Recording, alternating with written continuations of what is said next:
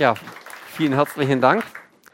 Das mit dem schön hier zu sein, kann ich nur, kann ich nur erwidern. Auch der C C C Stuttgart freut sich, hier in den Räumlichkeiten der Bibliothek eine Heimat gefunden zu haben mit der Vortragsreihe. Es ist einfach toll hier, großartig, Leute, die hier kommen. Auch, auch schön, wenn Leute kommen. Und hier, in der Tat, hier hat man tolle Infrastruktur und erreicht einfach auch ein großes Publikum. Ja, heute Abend, ähm, das ist jetzt... Es wird eine eher, eher untechnische Angelegenheit, habe ich mir jedenfalls eingebildet. Mal gucken, ob ich Wort halten kann.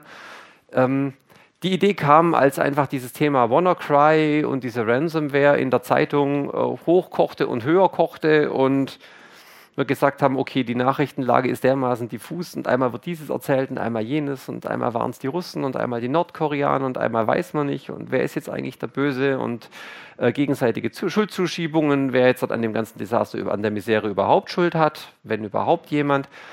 Ähm, da, da entstand dann die Idee zu sagen, okay, ich sammle einfach mal Nachrichten und versuche dann im Nachhinein mal so das Ganze ein bisschen nachzuzeichnen und dann kann man jetzt mit ein bisschen mit einem halben Schritt Abstand das Ganze nochmal noch mal bewerten und mal gucken, was da jetzt eigentlich, was ist da eigentlich passiert.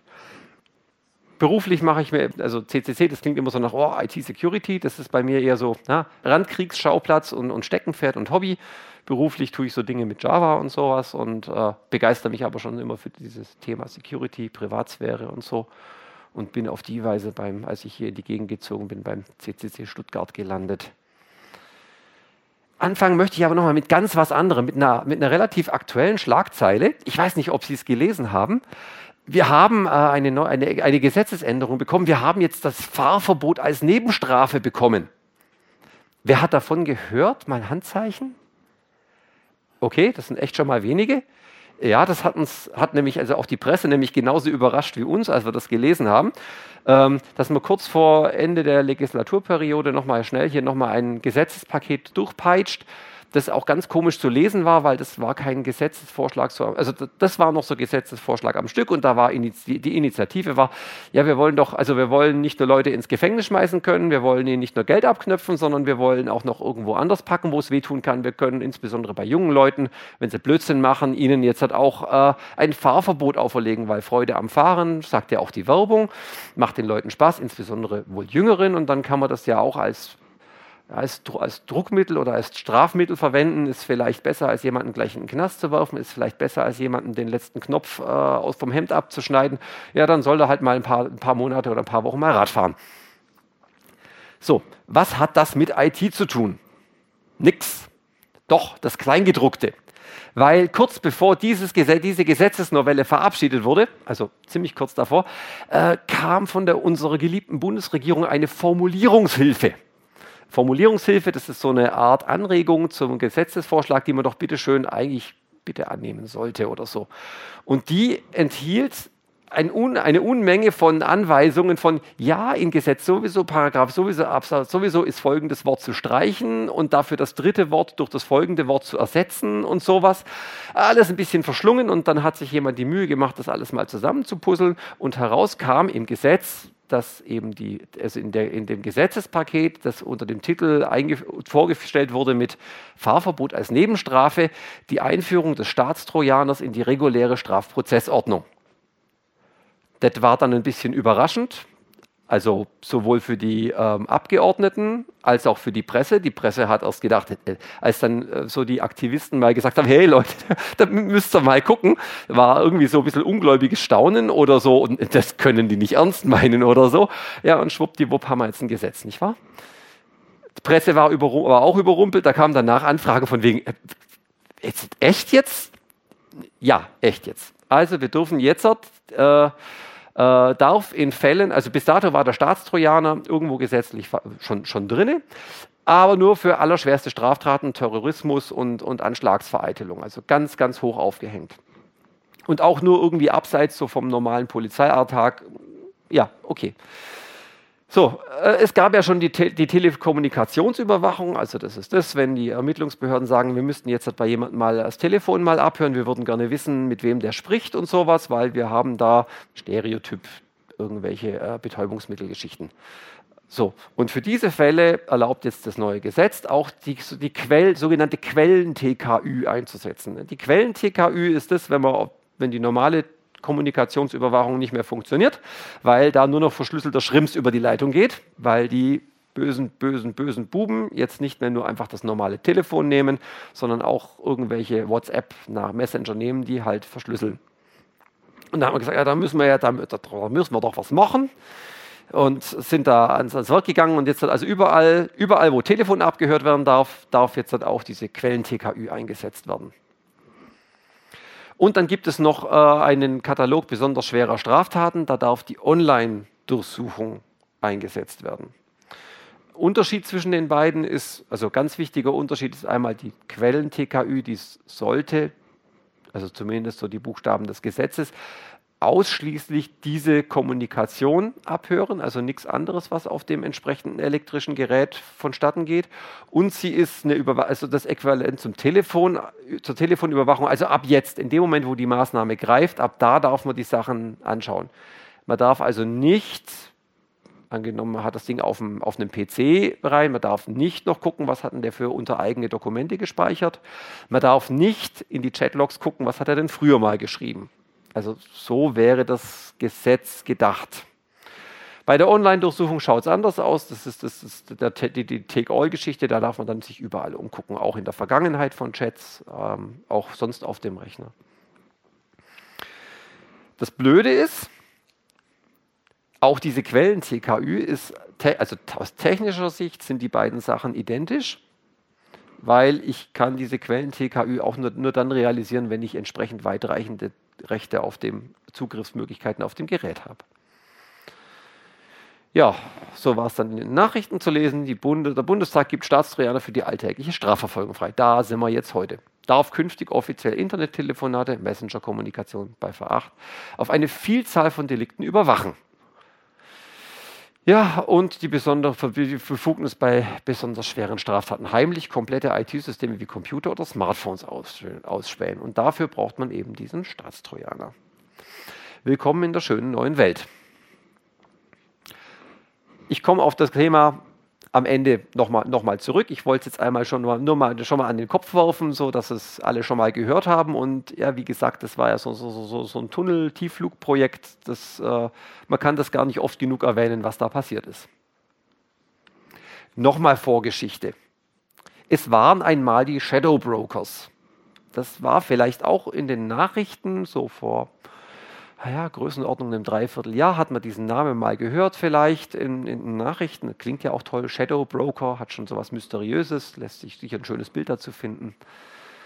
Ähm, begann ähm, vor ziemlich genau einem Jahr, das hat man dann im Heise, in den Heise Newsticker gelesen, zum Beispiel angebliche Hackerwaffen der N S A zum Verkauf.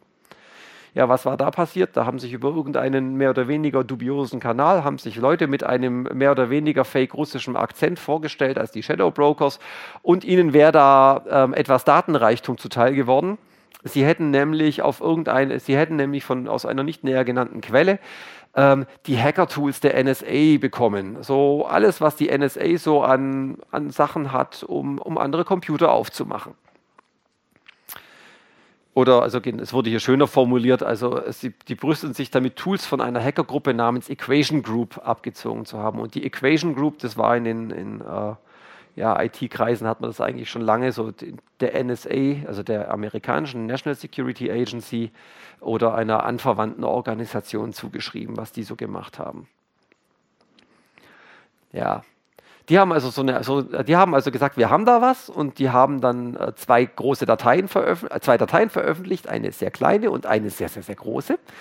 Für die sehr sehr kleine, da haben sie, die war, also beide waren verschlüsselt. Für die sehr kleine haben sie also als Zeichen guten Willens und dass sie, dass das Zeug, was sie da haben, auch echt ist, den Schlüssel dazu freigegeben, und in der Tat in der Datei befanden sich äh, eine Menge Programme, mit denen man ah ja, ein paar sehr alte Versionen von von irgendwelchen Betriebssystemen aufmachen konnte. Und die haben gesagt, wir haben noch viel, viel, viel mehr in diesem großen Päckchen, aber den Schlüssel verraten wir demjenigen, der hier bei einer Versteigerung, wir wollen Bitcoins sehen, wir wollen eine Million Bitcoin haben, und hier ist die Adresse, da schmeißt er mal alle, alle Interessenten sollen doch da mal reinschmeißen, und der, der am Schluss, also wenn die Million erreicht ist, guckt mal in den Topf, wer hat am meisten davon reingeschmissen, der bekommt den Schlüssel. So, ja, viel passiert ist nicht in dieser Auktion, das war also alles irgendwie so ein bisschen, ja, Also wer gehofft hatte, ja, da, da, kommt jetzt, da, da versucht jetzt jemand schnell wieder einzufangen, was ihm da entlaufen ist, und Geheimdienste überbieten sich, bieten sich gegenseitig um Kopf und Kragen, und wer da schon Popcorn hingestellt hatte, ist leider enttäuscht worden. Ja, jedenfalls dieses Sample wurde von äh, äh, Ex-N S A-Mitarbeitern als authentisch bezeichnet. Also ah, ist wohl, wohl echtes Zeug. Aber was ist in diesem großen Paket? Ist da nur Datenschrimps drin oder ist da tatsächlich noch mehr drin? Hm, mal gucken. Also wenig ist passiert. Und die haben sich dann gelegentlich nochmal zu Wort gemeldet. Wie gesagt, so pseudorussischer Dialekt. The Shadow Broker is trying to auction people no like. Also so kann man sich so schön vorstellen, was sie da geschrieben haben. Äh, die haben dann irgendwann nochmal Daten ver- veröffentlicht. Ende Oktober eine Liste von Servern, die von der Equation Group mal infiltriert wurden und offensichtlich als Sprungbrett benutzt wurden. Ja, waren auch ein paar deutsche Rechner dabei, ein paar Unis, haben mal ganz schnell hektisch geguckt, ob die Rechner noch am Laufen sind, und haben sie mal gepatcht.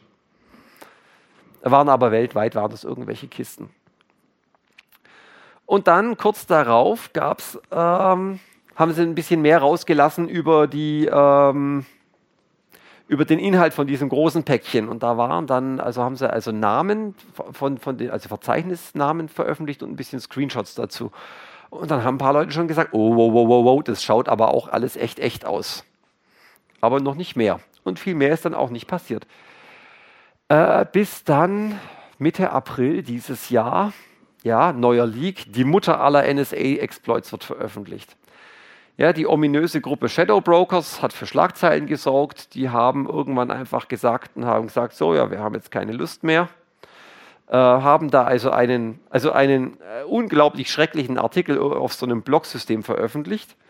Ähm, unter dem Titel Don't, oder unter dem Motto Don't Forget Your Base, wo also in äh, vollkommen Hanebüchen und wirren Argumentationen äh, Donald Trump aufgefordert wurde, er solle doch seine, sein Don't Forget Your Base, äh, ver- vergiss nicht deine Anhängerschaft, und du hast uns versprochen, uns nicht in irgendwelche Kriege und irgendwelche Schlamassel reinzureiten, und war, war, war, war, war. Jedenfalls irgendwo zwischendrin tauchte ein Passwort auf, und dieses Passwort war, passte auf dieses, diese große Datei, die da äh, anfängs mal veröffentlicht worden war.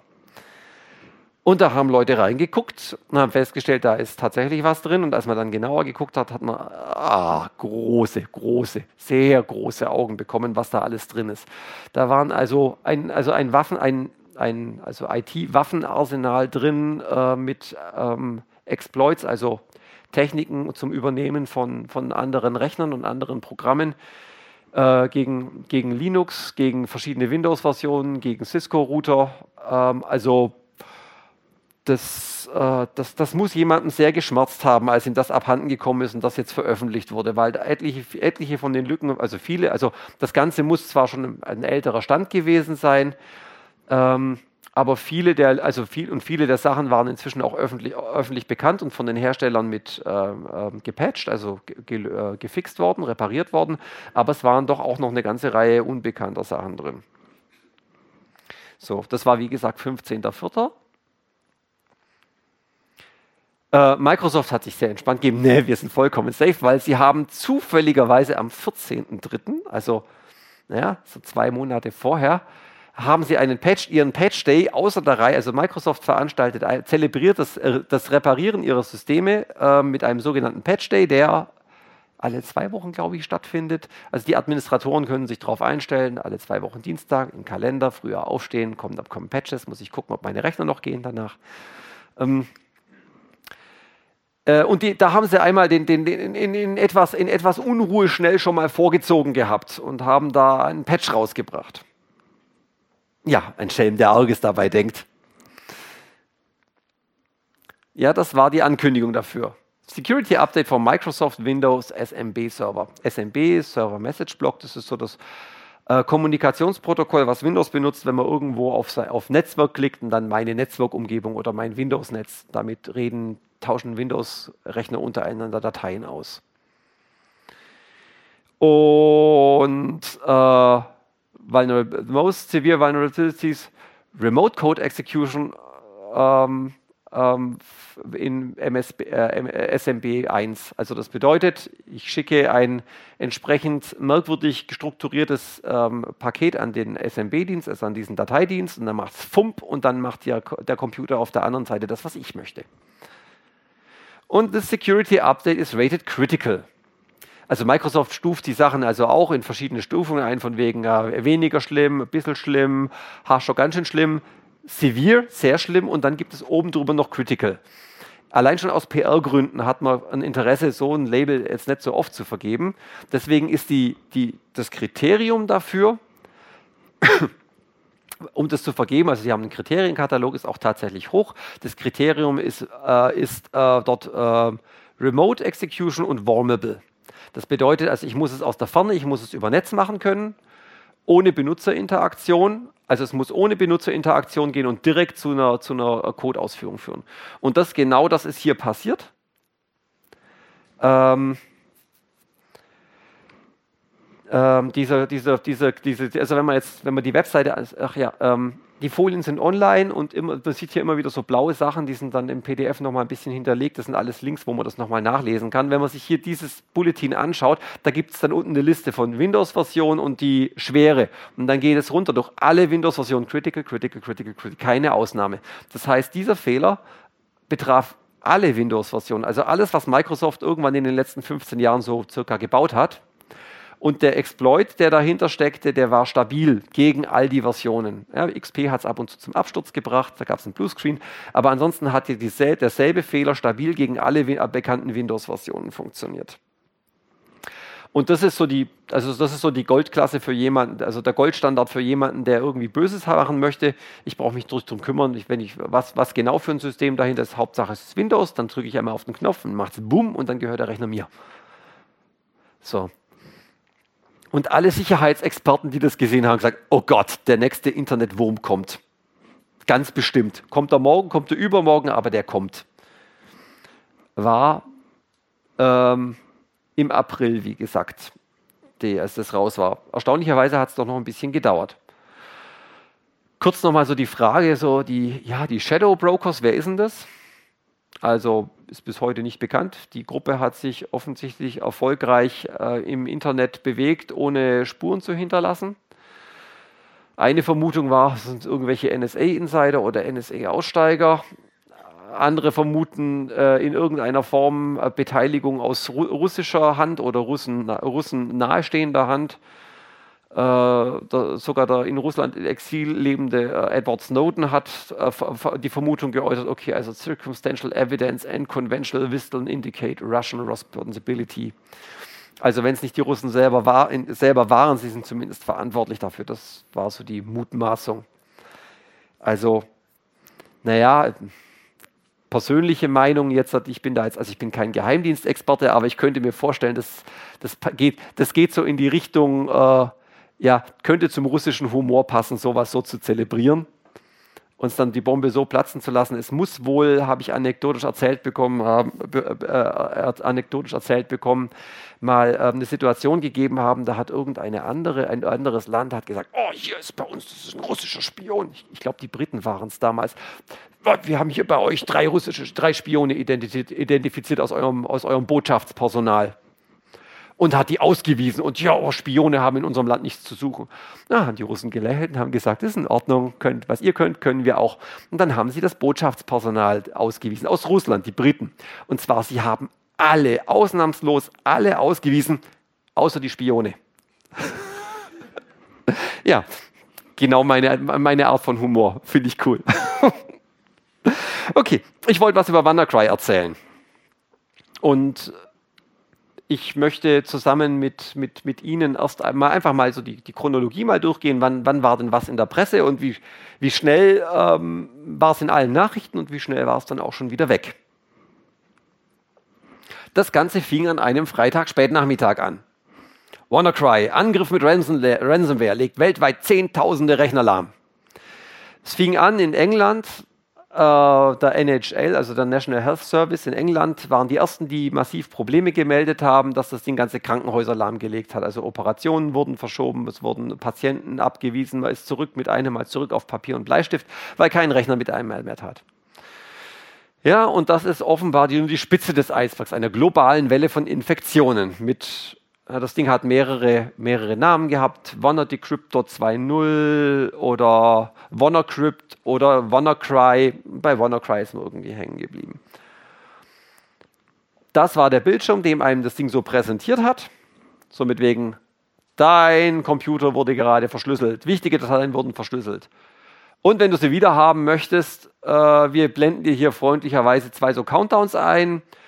Ähm, bis zum ersten Zeitpunkt hast du Zeit, Betrag X zu bezahlen, umgerechnet dreihundert Dollar in Bitcoin, bitteschön.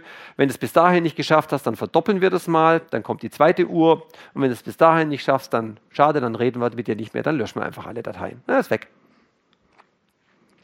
Das Ding hat beim, nach dem Verschlüsseln auch mal ordentlich aufgeräumt lokal auf dem Rechner. Es gibt, Windows macht so, so, so Shadow-Copies und sowas. Die hat es alle abgeräumt. Das hat dafür gesorgt, dass Virenscanner ähm, nicht mehr vernünftig arbeiten und hat sonst noch so ein paar Vorkehrungsmaßnahmen getroffen, dass es da sitzen kann. Aber ich meine, wenn der Bildschirm, dieser Bildschirm hier kam, dann war der Drops eh schon gelutscht, weil die Sachen waren verschlüsselt, der Schaden war angerichtet. Wenn Backups irgendwo noch zu erreichen waren, hat das Ding entweder gelöscht oder halt auch verschlüsselt. Very convenient. Ja, und dann sah man Bilder von der ganzen Welt. Also irgend so ein Klassenzimmer, dann macht es plöpp, plöpp, plöpp, taucht überall dieses Bild auf. Das muss irgendwie eine Steuerkon- Steuerzentrale von, von, von irgendeiner russischen U-Bahn sein, wurde mir gesagt. Da war es von den großen Monitoren mit einmal einige so merkwürdig aussehend. Und die Deutsche Bahn. Die Deutsche Bahn hat allen Ortens äh, entweder solche Bilder erst präsentiert oder mit einmal kam dann nur noch das, bitte beachten Sie die Durchsagen auf dem Bahnsteig. Ähm, in Stuttgart sah es dann so aus, da ist man auch ganz schnell mal zurück auf die alten, hat man die alten Schilder wieder rausgeholt und die Folienschreiber und hat da Sachen aufgestellt. Und ähm, ich weiß nicht, das Internet ist da sehr kreativ was die, und schnell bei der Sache, was die Schadenfreude angeht. Dann gab es also viele Bilder, die vielleicht dann nicht mehr ganz so ernst gemeint waren, so an der Wall Street oder im Computermuseum. Oder noch weiter im Computermuseum. Ja, oder auch die Matrix. In Soviet Russia, the Matrix does not have you. WannaCry has the Matrix. Ähm, auf der ernsthaften Seite, es hat also, es, das, das Ding hat weltweit eingeschlagen und hat in Windeseile, also wie gesagt, N H S in Großbritannien erwischt. Die Deutsche Bahn hatte massiv Betriebe, S-Bahn-Betriebe haben Ausfälle gemeldet. Telefonica Spanien hat es wohl mehr oder weniger lahmgelegt. FedEx U S A hatte Probleme und, und, und, und, und. Also es war allgemein mit einmal große Aufregung und auch großer Aktionismus angesagt. Manche Leute mussten unmittelbar zur Schadensbegrenzung schreiben und mal kurz ihre Werbebanner ändern. Also die N H S ist totally protected with Sophos Antivirus.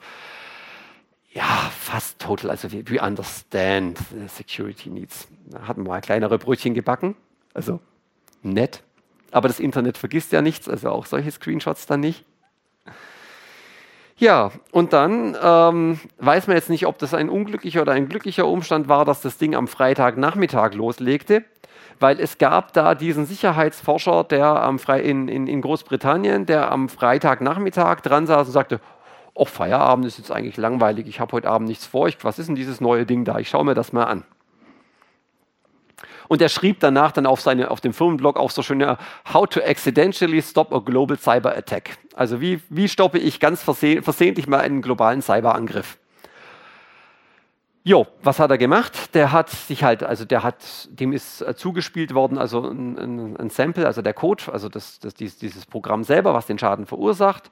Und Leute, die sich schon angeschaut haben und was, was macht man dann als so jemand? Man nimmt sich irgendwie einen Rechner, der ansonsten in, dem, in einer kontrollierten Umgebung, lässt das Ding mal ausführen, guckt mal, was passiert denn auf der Maschine und man guckt zum Beispiel, was passiert eben auf dem Netzwerk.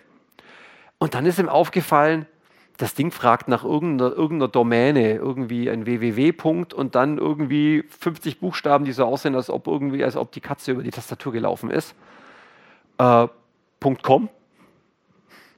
Und dann dachte ich, was ist denn das? Komisch. Dann hat er nachgeschaut. Nee, die, also ich komme nachher nochmal drauf. Typisch ist, dass die äh, diese diese also die die haben die haben ein Mutterschiff, diese diese Ransomware, also eine, eine Zentrale. Und ganz charakteristisch ist, dass die zu der Kontakt irgendwann aufnehmen. Dachte ich, ah, ist es das vielleicht? Aber komisch, da geht keine weitere Verbindung hin. Dann hat er geschaut. Komisch, die Webseite, die gibt es gar nicht. Niemand hat diesen komisch kryptischen Namen registriert. Ich registriere den mal kurz. Also hat er sich gedacht, mal gucken, was nun passiert. Und dann hat er festgestellt, kaum dass die Registrierung da war, hat das Ding, sich, hat das Ding keinen Schaden mehr angerichtet. Ja, das ist interessant.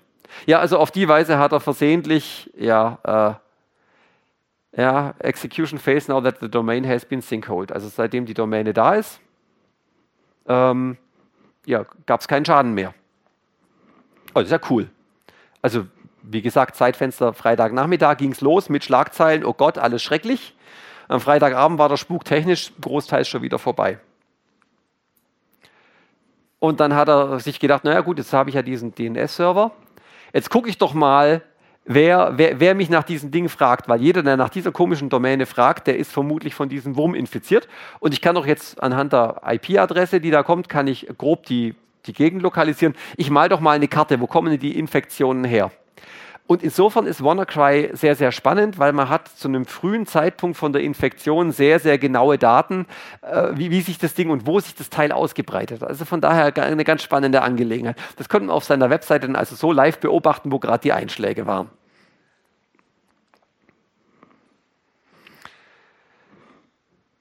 So, also damit war die Ausbreitung weitestgehend gestoppt. Microsoft hat dann nochmal, als es dann draußen war und man eben festgestellt hat, okay, das geht auf diesen, also es, das Ding nutzt genau diesen F Fehler, den Microsoft äh, zwei Wochen vor Bekanntwerden dieser, ähm, äh, dieser Shadow Broker-Geschichten, äh, zwei Monate vor Bekanntwerden dieser Shadow Broker-Geschichten noch ganz schnell gepatcht hat. Aber Microsoft hat natürlich nur einen Patch ausgeliefert für die Systeme, die noch supported werden. Windows X P und Windows Server zweitausenddrei sind abgekündigt und bekommen keine Sicherheitspatches mehr. Jetzt muss man wissen, wenn man Microsoft sehr viel Geld zahlt, also wirklich viel Geld zahlt, dann bekommt man trotzdem noch Pflege für Windows X P zum Beispiel, weil es gibt einfach irgendwelche Firmen, die aus, sich aus obskuren Gründen in die Sackgasse manövriert haben, dass sie immer noch auf X P angewiesen sind. Die können sich für horrend Geld da Support kaufen. Und für die gab es, mutmaße ich mal, auch schon früher einen Patch. Und den hat Microsoft jetzt, nachdem da das Ding einmal äh, um den Globus gefegt ist, dann auch für X P und zweitausenddrei öffentlich verfügbar gemacht. So, und dann ist immer hier von einem D N S, also von diesem Namens Killswitch geredet worden in der Presse. Also oh, da hat jemand das Ding registriert und dadurch hat er es ausgemacht. Also so, da war vom Programmierer vorgesehen, dass man damit das Ding ausknipsen kann. Weiß nicht. Kommen wir nachher noch drauf. Also von daher wäre es eigentlich in Ruhe gewesen, ja, außer Firmennetze, die Security Security dadurch machen, dass sie von ihnen niemanden nach draußen reden lassen. Die haben natürlich auch diesen Nameserver nicht, nicht fragen können, ist der jetzt registriert? Sondern da kam nur, du darfst hier nicht raus, du musst durch den Proxy gehen. Keine D N S-Auflösung, kein Killswitch. Schade für euch. Ja. Der Fallout war trotzdem noch ganz erheblich und also uns unter anderem durch solche, durch solche Konstellationen, also das ist jetzt halt irgendwann Mitte, Ende Juni, Honda stoppt Produktion wegen WannaCry. Also die haben wohl immer noch Probleme gehabt, dass das Ding in ihrem Netz war und sie haben es nicht rausgeprügelt bekommen. Australische Polizei nimmt Strafen gegen Raser zurück. Und zwar nicht wie in Baden-Württemberg wegen einer Gesetz... Also nein, in Baden-Württemberg haben sie es noch nicht zurückgenommen, aber da gibt es ja so eine Gesetzeslücke, die ja jemand entdeckt hat, nach der möglicherweise alle Strafzettel, die man so die letzten Jahre bekommen hat, ungültig sein könnten. Hat jedenfalls die Stuttgarter Zeitung geschrieben. Fand ich amüsant. Nee, da war einfach so, ähm, die Radarfallen waren befallen mit WannaCry. Und auch wenn man sich offiziell natürlich absolut sicher war, dass die Messung dadurch nicht beeinträchtigt war, hat man sicherheitshalber, um nicht angreifbar zu sein, mal die ganzen Knöllchen von ein paar Wochen zurückgenommen. Fragt man sich, wie hat es passieren können? Ja, die Kameras selbst sind nämlich gar nicht mit dem Internet verbunden. Ja, irgendein Auftragnehmer hat versehentlich das Ding mit eingeschleppt und schwuppdiwupp. Ja. Schadensbericht. Was ist passiert? Wie, was, was, wen hat es wen hat's denn so alles erwischt? Also laut den, dieser Statistik mit diesem D N S-Server müssten es weltweit circa vierhunderttausend Rechner gewesen sein, die damit infiziert waren. Ähm, am Anfang hat die Presse ganz laut geschrien, oh Gott, und Windows X P ist so alt und ungepatcht und sowas. Das wird, alle mit Windows X P werden sterben. Über neunzig Prozent der infizierten Rechner haben Windows sieben, irgendeine der Windows sieben Varianten benutzt. Windows X P war ein verschwindend kleiner Teil, weil offenbar Windows X P ist gebluescreent und abgestürzt, bevor der Wurm seine Arbeit nutzen konnte, einsetzen konnte. Und das Verbreitungsgebiet ist so schwerpunktmäßig, ja doch irgendwie so Ukraine, Russland und ein gutes Stück Europa. So. Und das Fazit vieler Experten war, Gott, haben wir nochmal Glück gehabt. Das die Frage ist, war jetzt WannaCry erfolgreich mit dem, was es getan hat? Naja, also vierhunderttausend Rechner klingt nach einer Menge, aber es gibt Botnetze, die haben mehr, so knapp eine Zehnerpotenz mehr Rechner unter ihrer Kontrolle. Also da schwimmen sie eher so im Mittelfeld. Äh, haben sie viel Geld gemacht? Kommen wir nachher nochmal drauf. Ich nehme es schon mal vorne weg. Nee, der Umsatz war jetzt auch nicht so viel. Also insbesondere davon, dass, dafür, dass sie sich echt viele Feinde gemacht haben weltweit, ähm, war jetzt der, Ums- der Gewinn jetzt nicht so unglaublich. Naja, das könnte die Geschichte von WannaCry so in der Chronologie gewesen sein. Da hat es nur noch One More Thing, die wir jetzt gerade aktuell hatten. Der Mensch, der diese Domäne registriert hat, der war jetzt neulich auf, auf, auf, auf hat, hat eine Hackerkonferenz in den U S A besucht, die DEFCON und die Black Hat, die beiden hat er besucht. Und als er wieder ausreisen wollte, hat ihn das F B I festgenommen. Ja, jetzt nicht wegen WannaCry, deswegen ist er bekannt. Sie machen ihm jetzt gerade den Vorwurf, er hätte äh, irgendwann zweitausendvierzehn bis Mitte zweitausendfünfzehn an einem anderen äh, Banking-Trojaner namens Kronos hätte er mitgearbeitet. Da wäre der Mann gerade mal so, weiß nicht, neunzehn, achtzehn, neunzehn Jahre alt gewesen, wenn ich mich richtig entsinne. Ich glaube, er hat damals schon irgendwie für diese, diese Malware-Research-Firma gearbeitet, wo er jetzt da immer noch tätig war. Ähm, jetzt momentan ist, glaube ich, der aktuelle, erstmal war er, war er von, nach, nach der Festnahme von der Bildfläche verschwunden. Ähm, ich glaube, aktuell ist, dass er gegen Kaution wieder auf freiem Fuß ist. Das Land darf er natürlich nicht verlassen. Er darf sich keinem internetfähigen Gerät nähern und noch so ein paar andere Sachen mehr, bis die Sache irgendwie geklärt ist. Äh, ja, ich meine, ob es stimmt oder nicht, das wird sich, wird das, der Vorwurf, ob der stimmt oder nicht, das wird sich zeigen, aber ja, irgendwie klingt es komisch. Aber man kann sich ja da täuschen. So, ähm, ja, wir haben ja noch Zeit. Schön. Ähm, ich möchte einmal so einen Exkurs machen durch, was ist denn so, also was macht denn so eine Ransomware im Allgemeinen? Wie funktioniert denn die? Was, da gibt es verschiedene Bausteine, die da ineinander greifen, die, die, also Funktionseinheiten, die man irgendwie braucht dafür. Und dann können wir mal abklopfen, wie war denn das bei WannaCry? Wie hat denn WannaCry das gemacht? Also stereotypisch so, so, so braucht man, um, so, um, um erfolgreich eine Ransomware durch die Weltgeschichte zu bringen, sind irgendwie diese Parteien hier involviert. Als erstes Mal ist natürlich der Rechner, der, irgendwie, der, der, der dann am Ende demjenigen gehört, der bitteschön zu zahlen hätte. Ähm, da, ist es, da ist die eigentliche Schadsoftware. Die muss sich um die Infektion kümmern, also die muss erstmal irgendwie in den Rechner reinkommen. Die braucht einen Infektionspfad. Die muss die Verschlüsselung der Dateien machen. Die muss sich irgendwie darum kümmern, dass der Virenscanner, sofern einer vorhanden ist, ihr nicht irgendwie auf die Schliche kommt, sondern den irgendwie elegant lahmlegen oder dafür sorgen, dass, dass er nicht erkannt wird. Und sie muss in irgendeiner Form die Kommunikation hier zu den anderen Parteien herstellen. Das andere ist so, das nächste ist so typischerweise die Spinne im Netz. Das ist der, also das, das Mutterschiff, der Command-and-Control-Server, sagt man da typischerweise auch dazu. Ähm, der steuert das hier Ganze, der steuert, der hat den, den Überblick, wer hat denn jetzt schon, wer, wer ist alles äh, Kunde von mir geworden, wer hat schon bezahlt, wem muss ich eine Dienstleistung erbringen, nämlich die Entschlüsselung. Ich sage das jetzt mal absichtlich so zynisch mit Kunde und sowas, weil dieses ganze Ding hier ist erstaunlich kommerzialisiert. Man kann praktisch jede dieser Einzelkomponenten as a Service mieten. Also ich muss nicht mehr alles selber machen. Ich kann mir Leute dazu nehmen, mit ins Boot nehmen. Ich kann mir diese Dienstleistung mieten und die wollen dann typischerweise einen Anteil haben. Ähm, dann gibt es hier so den Helpdesk und die Zahlungsabwicklung. Und man muss schon sagen, diese Ransomware hat da tatsächlich echt Standards im Internet gesetzt. Also wenn ich zurückdenke an Ende letzten Jahres, an GoldenEye und Petya und wie sie alle hießen, also die alle auf diesen äh, James-Bond-Film irgendwie mit ihren Namen anspielten, die haben dann da eine Webseite gehabt und dann hat man da Fragen hinterlassen können, wenn man Probleme hatte, man hat dann Antwort bekommen, die haben also einem höchst höchst zuvorkommend und freundlich und zeitnah beantwortet, wo man seine Bitcoins kaufen kann, wie das mit der Bezahlung funktioniert, wie man die Überweisung machen muss. Also, also der Service ist besser als bei, bei mancher Hotline von irgendeinem deutschen Telekommunikationsanbieter. Das ist unglaublich. Und dann schwebt jetzt hier noch irgendwo zwischendrin so dieses Thema Bitcoin. Das, das hat sich so ein bisschen als der Goldstandard für die Bezahlung erwiesen. Es gab, noch and, gab schon andere Varianten. Ähm, ja. Und wie gesagt, also man kann jedes davon irgendwie entweder sich zukaufen, von jemandem machen lassen oder als Dienstleistung einmieten. Bei WannaCry hat man das auch sehr schön beobachten können, wie das Ding zusammengesteckt war, nämlich an der unterschiedlichen äh, Güte der Codequalität der einzelnen Enden. Das erste Mal, wie kommt so eine Schadsoftware auf den Rechner? Wie bekomme ich die Ransomware auf die Kiste zum Kunde? Also zum Neukunde.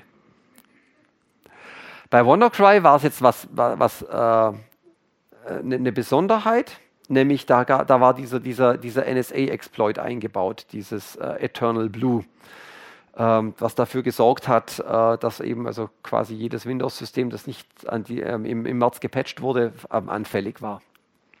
Ansonsten ist so der Klassiker, man kann, äh, man kann das Ding per Mail, äh, kann's per Mail verschicken, eine Mail schicken, du, äh, ich habe hier was, äh, klickst du mal da drauf bitte. Habe ich da ein Bild davon? Nee, habe ich nicht. Schade. Ähm, kommt eine Mail. Oh, ganz wichtig, klick mal auf diesen Anhang hier.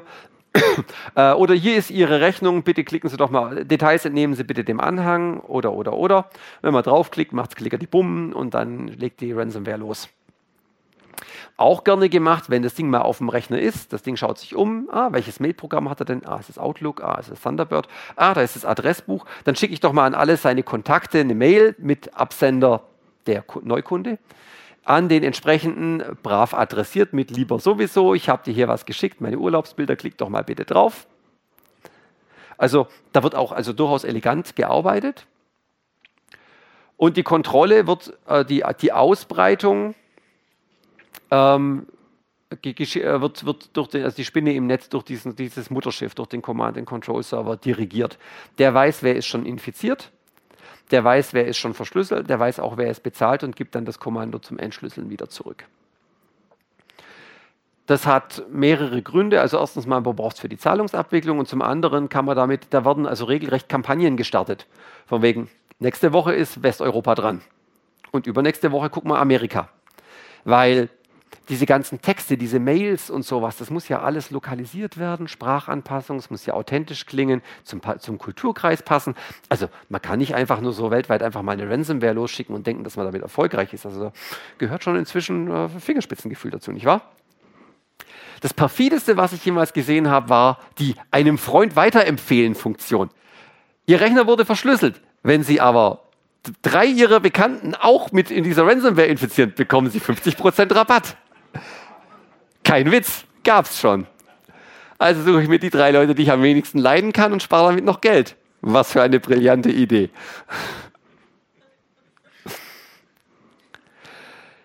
Die Verschlüsselung, die laufen muss. Der Stereo, ich, ich skizziere mal den stereotypischen Ablauf. Das ist, kann im Detail und mit den verwendeten Techniken ein bisschen Unterschiede haben. Also wie gesagt, ich sage jetzt mal, die Bezahlung läuft jetzt über Bitcoin. Das heißt, als erstes Mal erzeuge ich eine Bitcoin-Wallet. Also ich eröffne ein Bitcoin-Konto im Namen meines Neukunden. Im Namen ist jetzt zu viel gesagt, weil ein Konto eröffnen ist nichts anderes als ein bisschen Mathe- Mathemagie und Zahlen- und Bitschubserei. Und dann habe ich ein Konto, ein, ein, Bitcoin, ein, ein Bitcoin-Konto gebastelt. Und ich erzeuge ein Schlüsselpaar in einem sogenannten asymmetrischen Verfahren, kryptografischen Verfahren. Also kryptografisches Verfahren ist äh, gestellt ausgedrückt für verschlüsseln, dass es keiner mehr lesen kann danach. Und asymmetrisch ist ein äh, mathematischer Clou, den jemand äh, in den Spät-siebzigern entdeckt hat und ähm, der ermöglicht, also normalerweise stellt man sich unter Verschlüsselung ja sowas vor wie, wir machen irgendwie ein geheimes Passwort aus, Apfelmus zum Beispiel. Und ich tippe Apfelmus ein, dann kommt nur noch Datenmüll raus und auf der anderen Seite kann man es nur wieder lesen, wenn man auch Apfelmus eingibt. Also wir haben ein gemeinsames Geheimnis. Und bei diesen R S A zum Beispiel, also als Beispiel für so ein asymmetrisches Verfahren, da habe ich nicht ein Schlüsselwort, also nicht nur Apfelmus, sondern ich erzeuge ein sogenanntes Schlüsselpaar. Und jetzt stellen Sie sich mal vor, Sie hätten an Ihrer Haustüre zwei Schlüssel, Den einen können sie nur links rumdrehen und den anderen nur rechts rumdrehen. Das heißt, ich habe jetzt einen Schlüssel, einen Schlüssel, mit dem kann ich nur absperren und mit dem anderen kann ich nur aufsperren. Und genau diesen Trick ähm, macht man sich dann, machen die sich hier zunutze. Das, also diese Bitcoin-Wallet, die funktioniert nach demselben Verfahren. Da gibt es auch zwei, Schlüssel, zwei Schlüsselhälften. Einmal zum, äh, zum, zum Lesen meines Kontostands und einmal zum Überweisungen tätigen.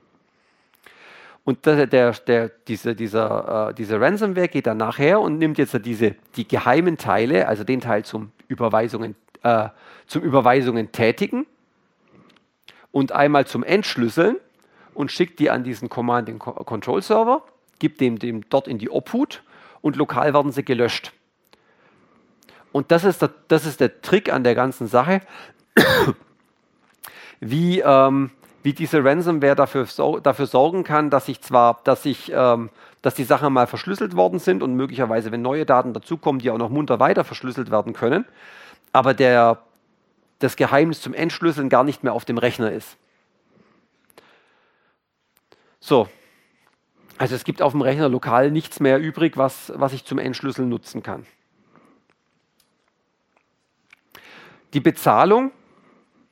Wie gesagt, früher hat man irgendwelche Geschenkkarten genutzt, irgendwelche Telefonkarten, Rubbelkarten, alles, wo man, wenn man gerubbelt, aufgerubbelt, äh, ähm, Dings äh, für Apple Store, Play Store, Amazon und ähnliches, so Gutscheinkarten, also alles, wo irgendwie ein monetärer Geld dahinter steckte und wo, wo, also wo ein monetärer Geld dann in irgendeine Zahlenfolge abgebildet war, die man einfach per E-Mail verschicken kann.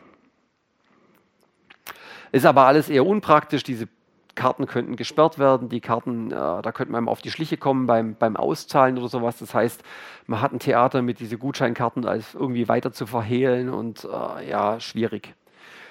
Ähm, Bitcoin ist aber ein sehr, ist, ist eine, eine sehr kommode Variante, um Realgeld in irgend sowas digital Übertragbares zu machen und dann irgendwann wieder zurückzuwandeln. Und die Idee war da eben, ist da eben, man macht eben so eine, so, so eine Wallet, eine neue, also ein neues leeres Konto und gibt den Schlüssel zum, das Geld davon abheben, dem Command-Control-Server und sagt dem Opfer des, äh, dem Kunden wollte ich sagen, dem Kunden des, der Ransomware, auf dieses Konto zahlst du jetzt Geld ein. Und der Command-Control-Server kann es davon dann abbuchen.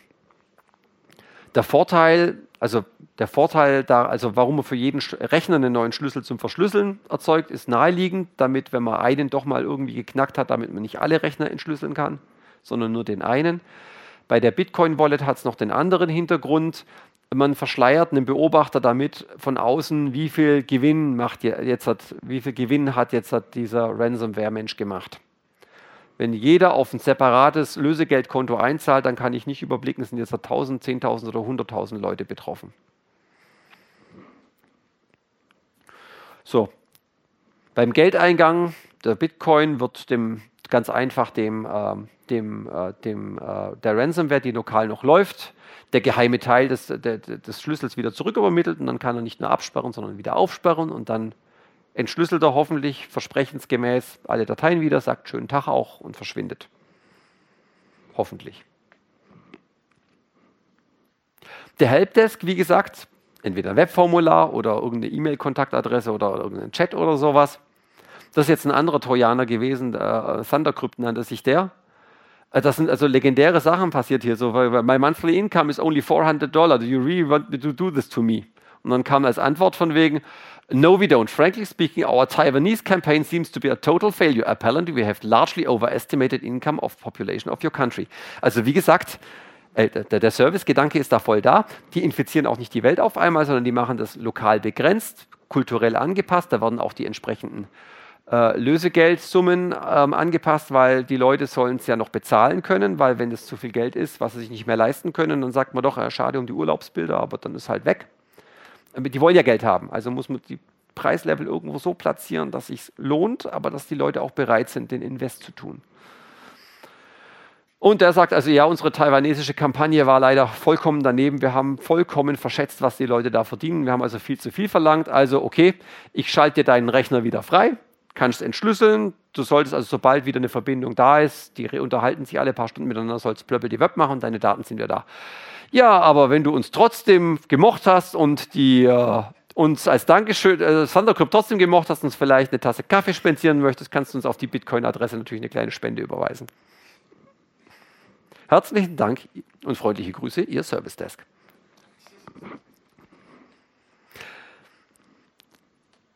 Ja, nochmal der Infektionsweg.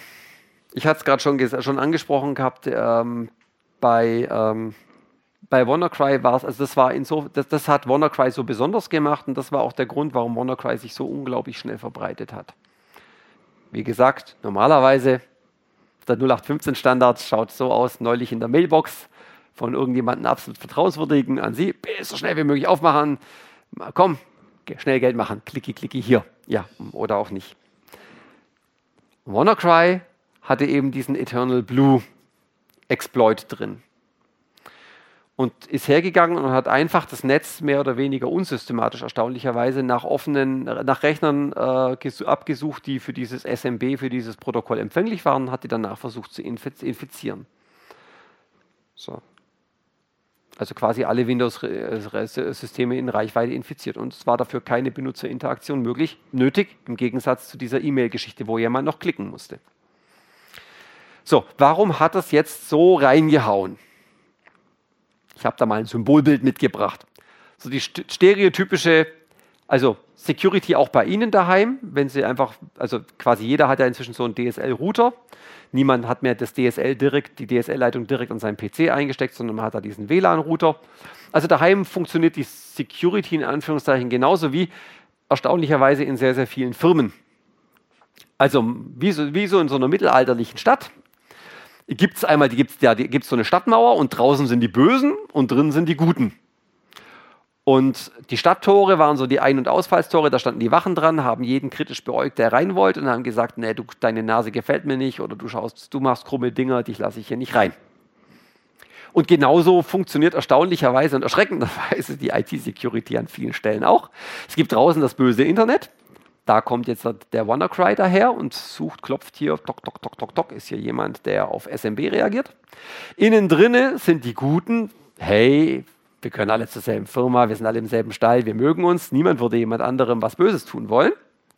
Da stehen dann also die, die Heerscharen von Windows-Rechnern hier durch, durch Häuser symbolisiert. Die stehen dann da drin. Und dann gibt es das Tor, den Pförtner. Das ist dann typischerweise der, ein Firmenproxy. Jeder, der ins Internet über Webseiten surfen möchte, muss seinen Browser hier durchschle- äh, durchschleusen und sich der hochnotpeinlichen Befragung untergehen lassen, bis du surfst, surfst du irgendwas an, was der Firma nicht gefällt. Wenn ja, dann darfst du da nicht hin. Oder wenn die Seite so aussieht, als ob sie Schadsoftware übertragen würde, dasselbe. E-Mail muss hier auch durch und läuft durch einen Virenscanner und so weiter und so fort. Alle Kommunikation muss durch das Stadttor, durch das Elektronische. So. Und jetzt ist an einer Stelle, ein einzelner Windows-Rechner, ist der S M B-Port nach außen offen, aus welchem Grund auch immer. Oder jemand bringt den Rechner von daheim mit, der schon daheim infiziert wurde, und schließt ihn jetzt im Firmennetz hier innen an. Mit einem Mal ist dieser S M B, ist der Pförtner nicht mehr da, der hier von außen sagt, S M B kommt hier nicht rein, sondern alle reden munter miteinander und macht wapp, wapp, wapp, wapp, wapp, und dann ist die ganze Firma infiziert. Oder anders gesagt, dieses Modell hat vielleicht gegen das Heer von außen geholfen, aber wenn die Pest vorbeikam, hat sich auch im Mittelalter schon gezeigt, dass das Prinzip mit der Stadtmauer irgendwie als Sicherheitskonzept allein nicht ausreichend war. Analog eben von außen S M B geblockt, einer bringt die Pest mit rein, also die WannaCry mit rein und schwuppdiwupp sind die anderen Rechner auch infiziert.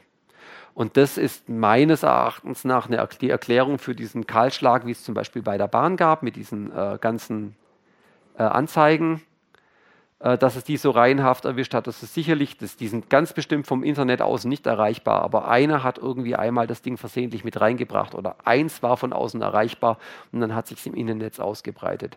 Oder die Radarfallen in Australien, die eigentlich komplett offline waren, aber der Servicepartner hat halt einen infizierten Rechner mitgebracht und damit alle anderen äh, Radarfallen damit angesteckt.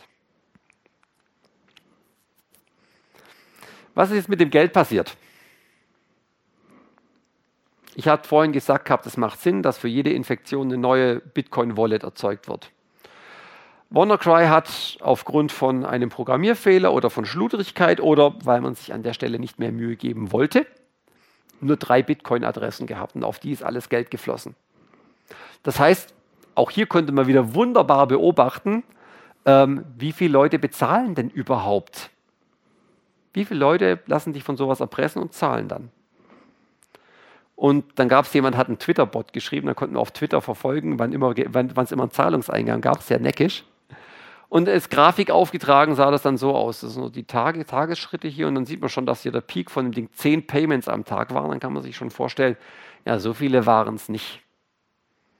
Und wenn man vierhunderttausend, circa vierhunderttausend infizierte Rechner gegen die Zahlungseingänge aufrechnet, dann hat man also einen, haben also null Komma null sieben Prozent der Opfer dann tatsächlich gezahlt am Ende. Also gelohnt hat sich das nicht. Das mit den drei Bitcoin-Adressen, das gab natürlich Anlass zur Mutmaßung, war das ein Programmierfehler oder haben die Le- waren die Leute einfach ungeschickt, dumm an der Stelle? Oder war vielleicht Geld gar nicht das Ziel von WannaCry? Wollte das Ding eigentlich nur irgendwie einfach Chaos anrichten?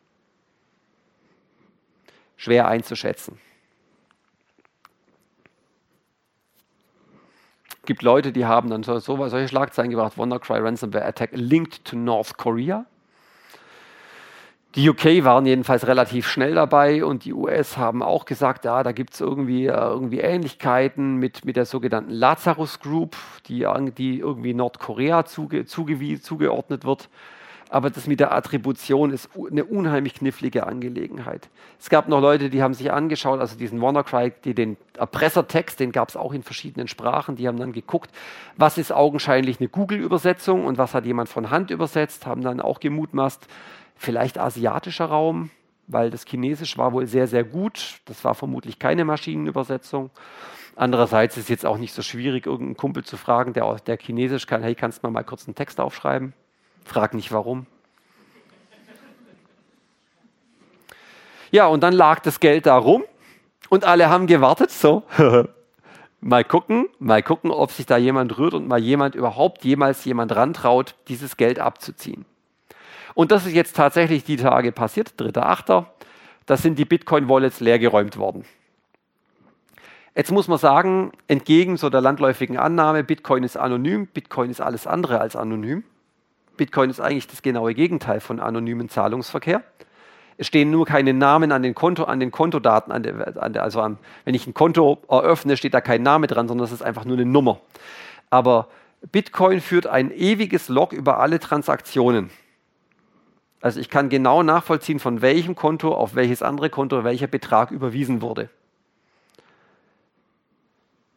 Ähm, man versucht dann, also dann trotzdem den Verkehr zu verschleiern, indem man sogenannte Tumbler- oder Mixerdienste nimmt. Das ist, also darf man, kann man sich so vorstellen, ähm, ich nehme einen großen Sack Geld und jeder kommt daher und schmeißt sein Geld in, in, in, in, in zehn-Euro-Scheinen da rein. Da ein, vom einen Konto kommen tausend Euro, vom anderen Konto kommen fünfhundert Euro, woanders kommen nochmal tausend Euro. Dann mische ich das einmal kräftig durch.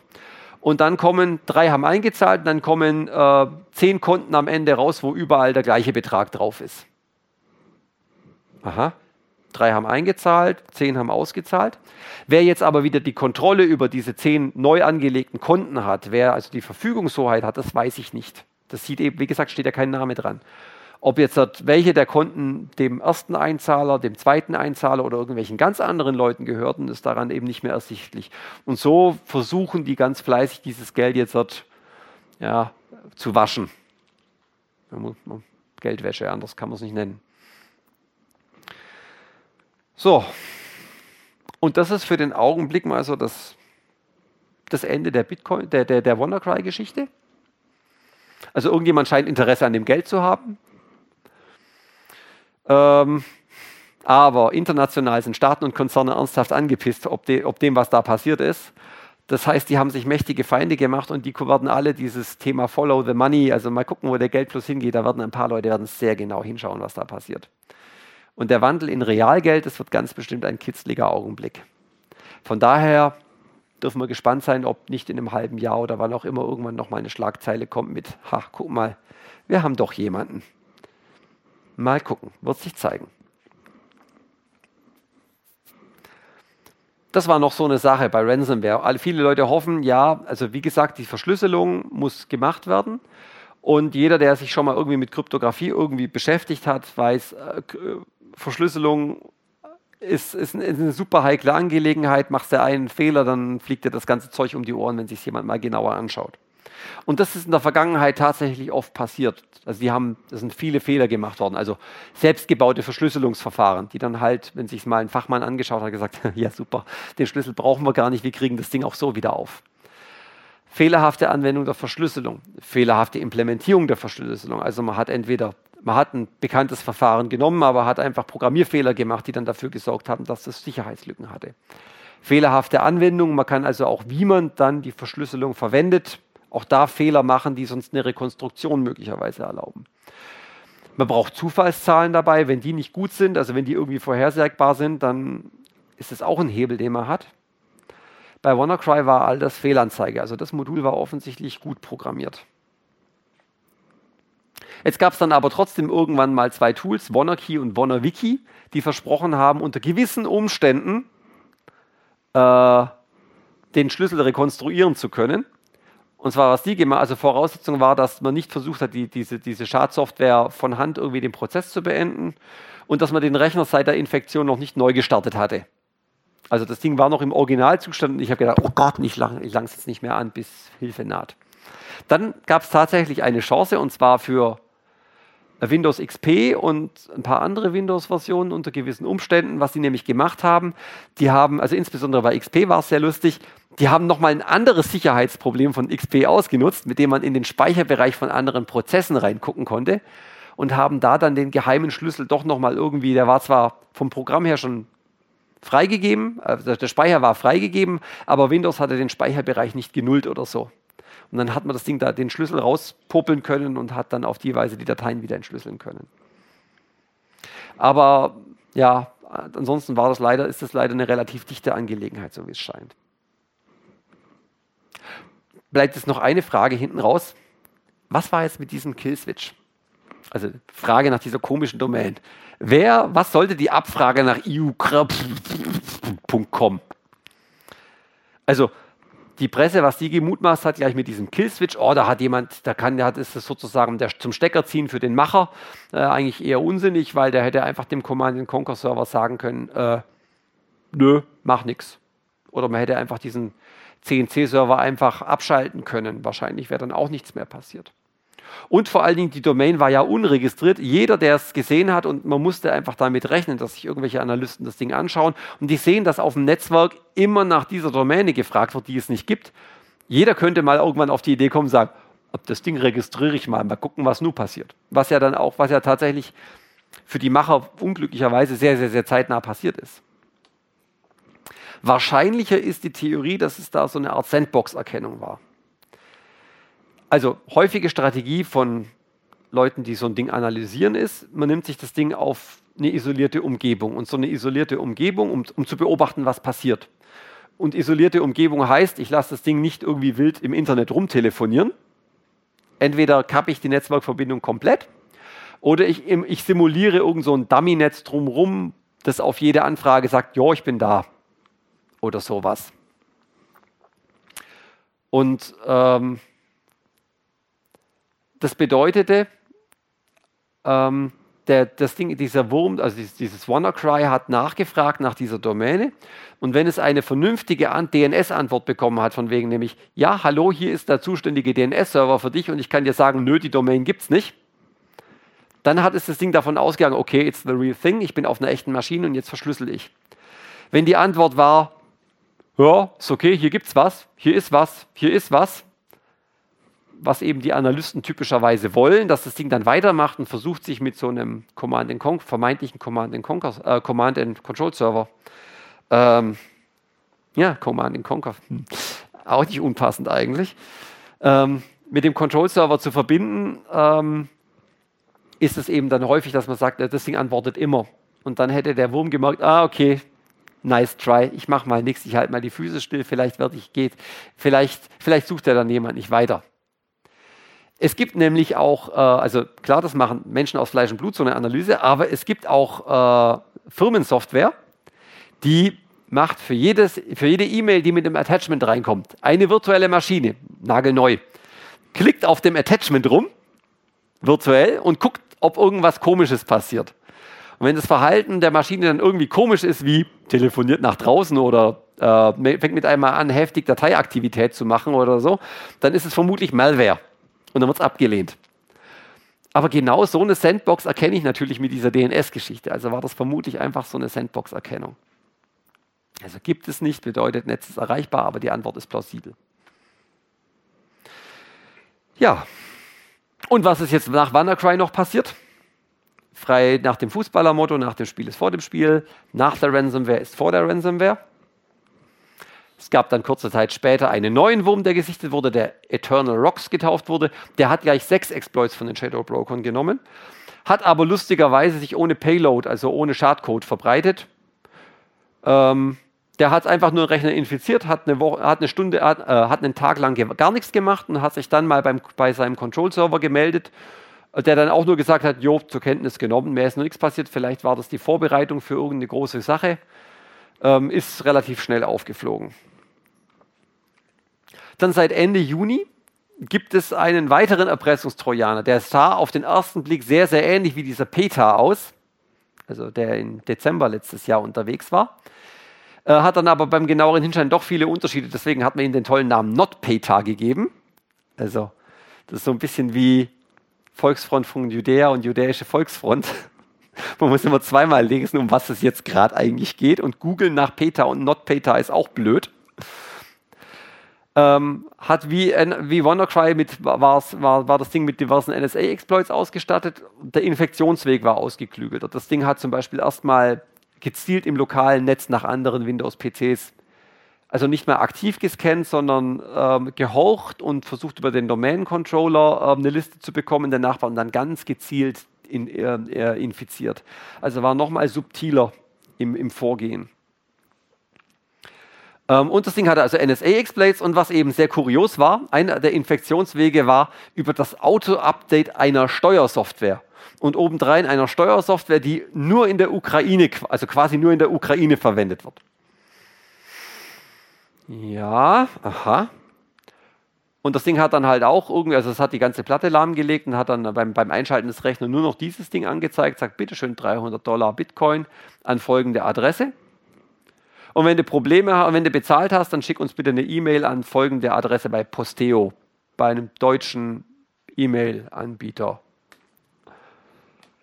Also die Bitcoin-Adresse war immer die gleiche und wie gesagt, wir hatten bei WannaCry vierhunderttausend Neukunden, die möglicherweise ähm, also eine, Zahlungsabwicklung machen, eine Zahlungsabwicklung machen und die vielleicht vom Helpdesk Hilfe brauchen.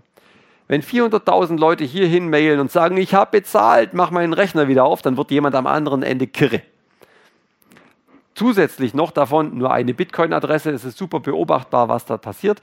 Zusätzlich ein deutscher E-Mail-Provider, der natürlich dem, der, den, den, den Gesetzeshütern sehr, sehr äh, gerne entgegenkommt und die E-Mail-Adresse entweder stilllegt oder äh, gerne äh, sicherlich bereit ist, äh, den, den deutschen Ermittlungsbehörden äh, äh, zu, zu helfen, wer jetzt äh, diese E-Mail, dieses Postfach leert und da reagiert.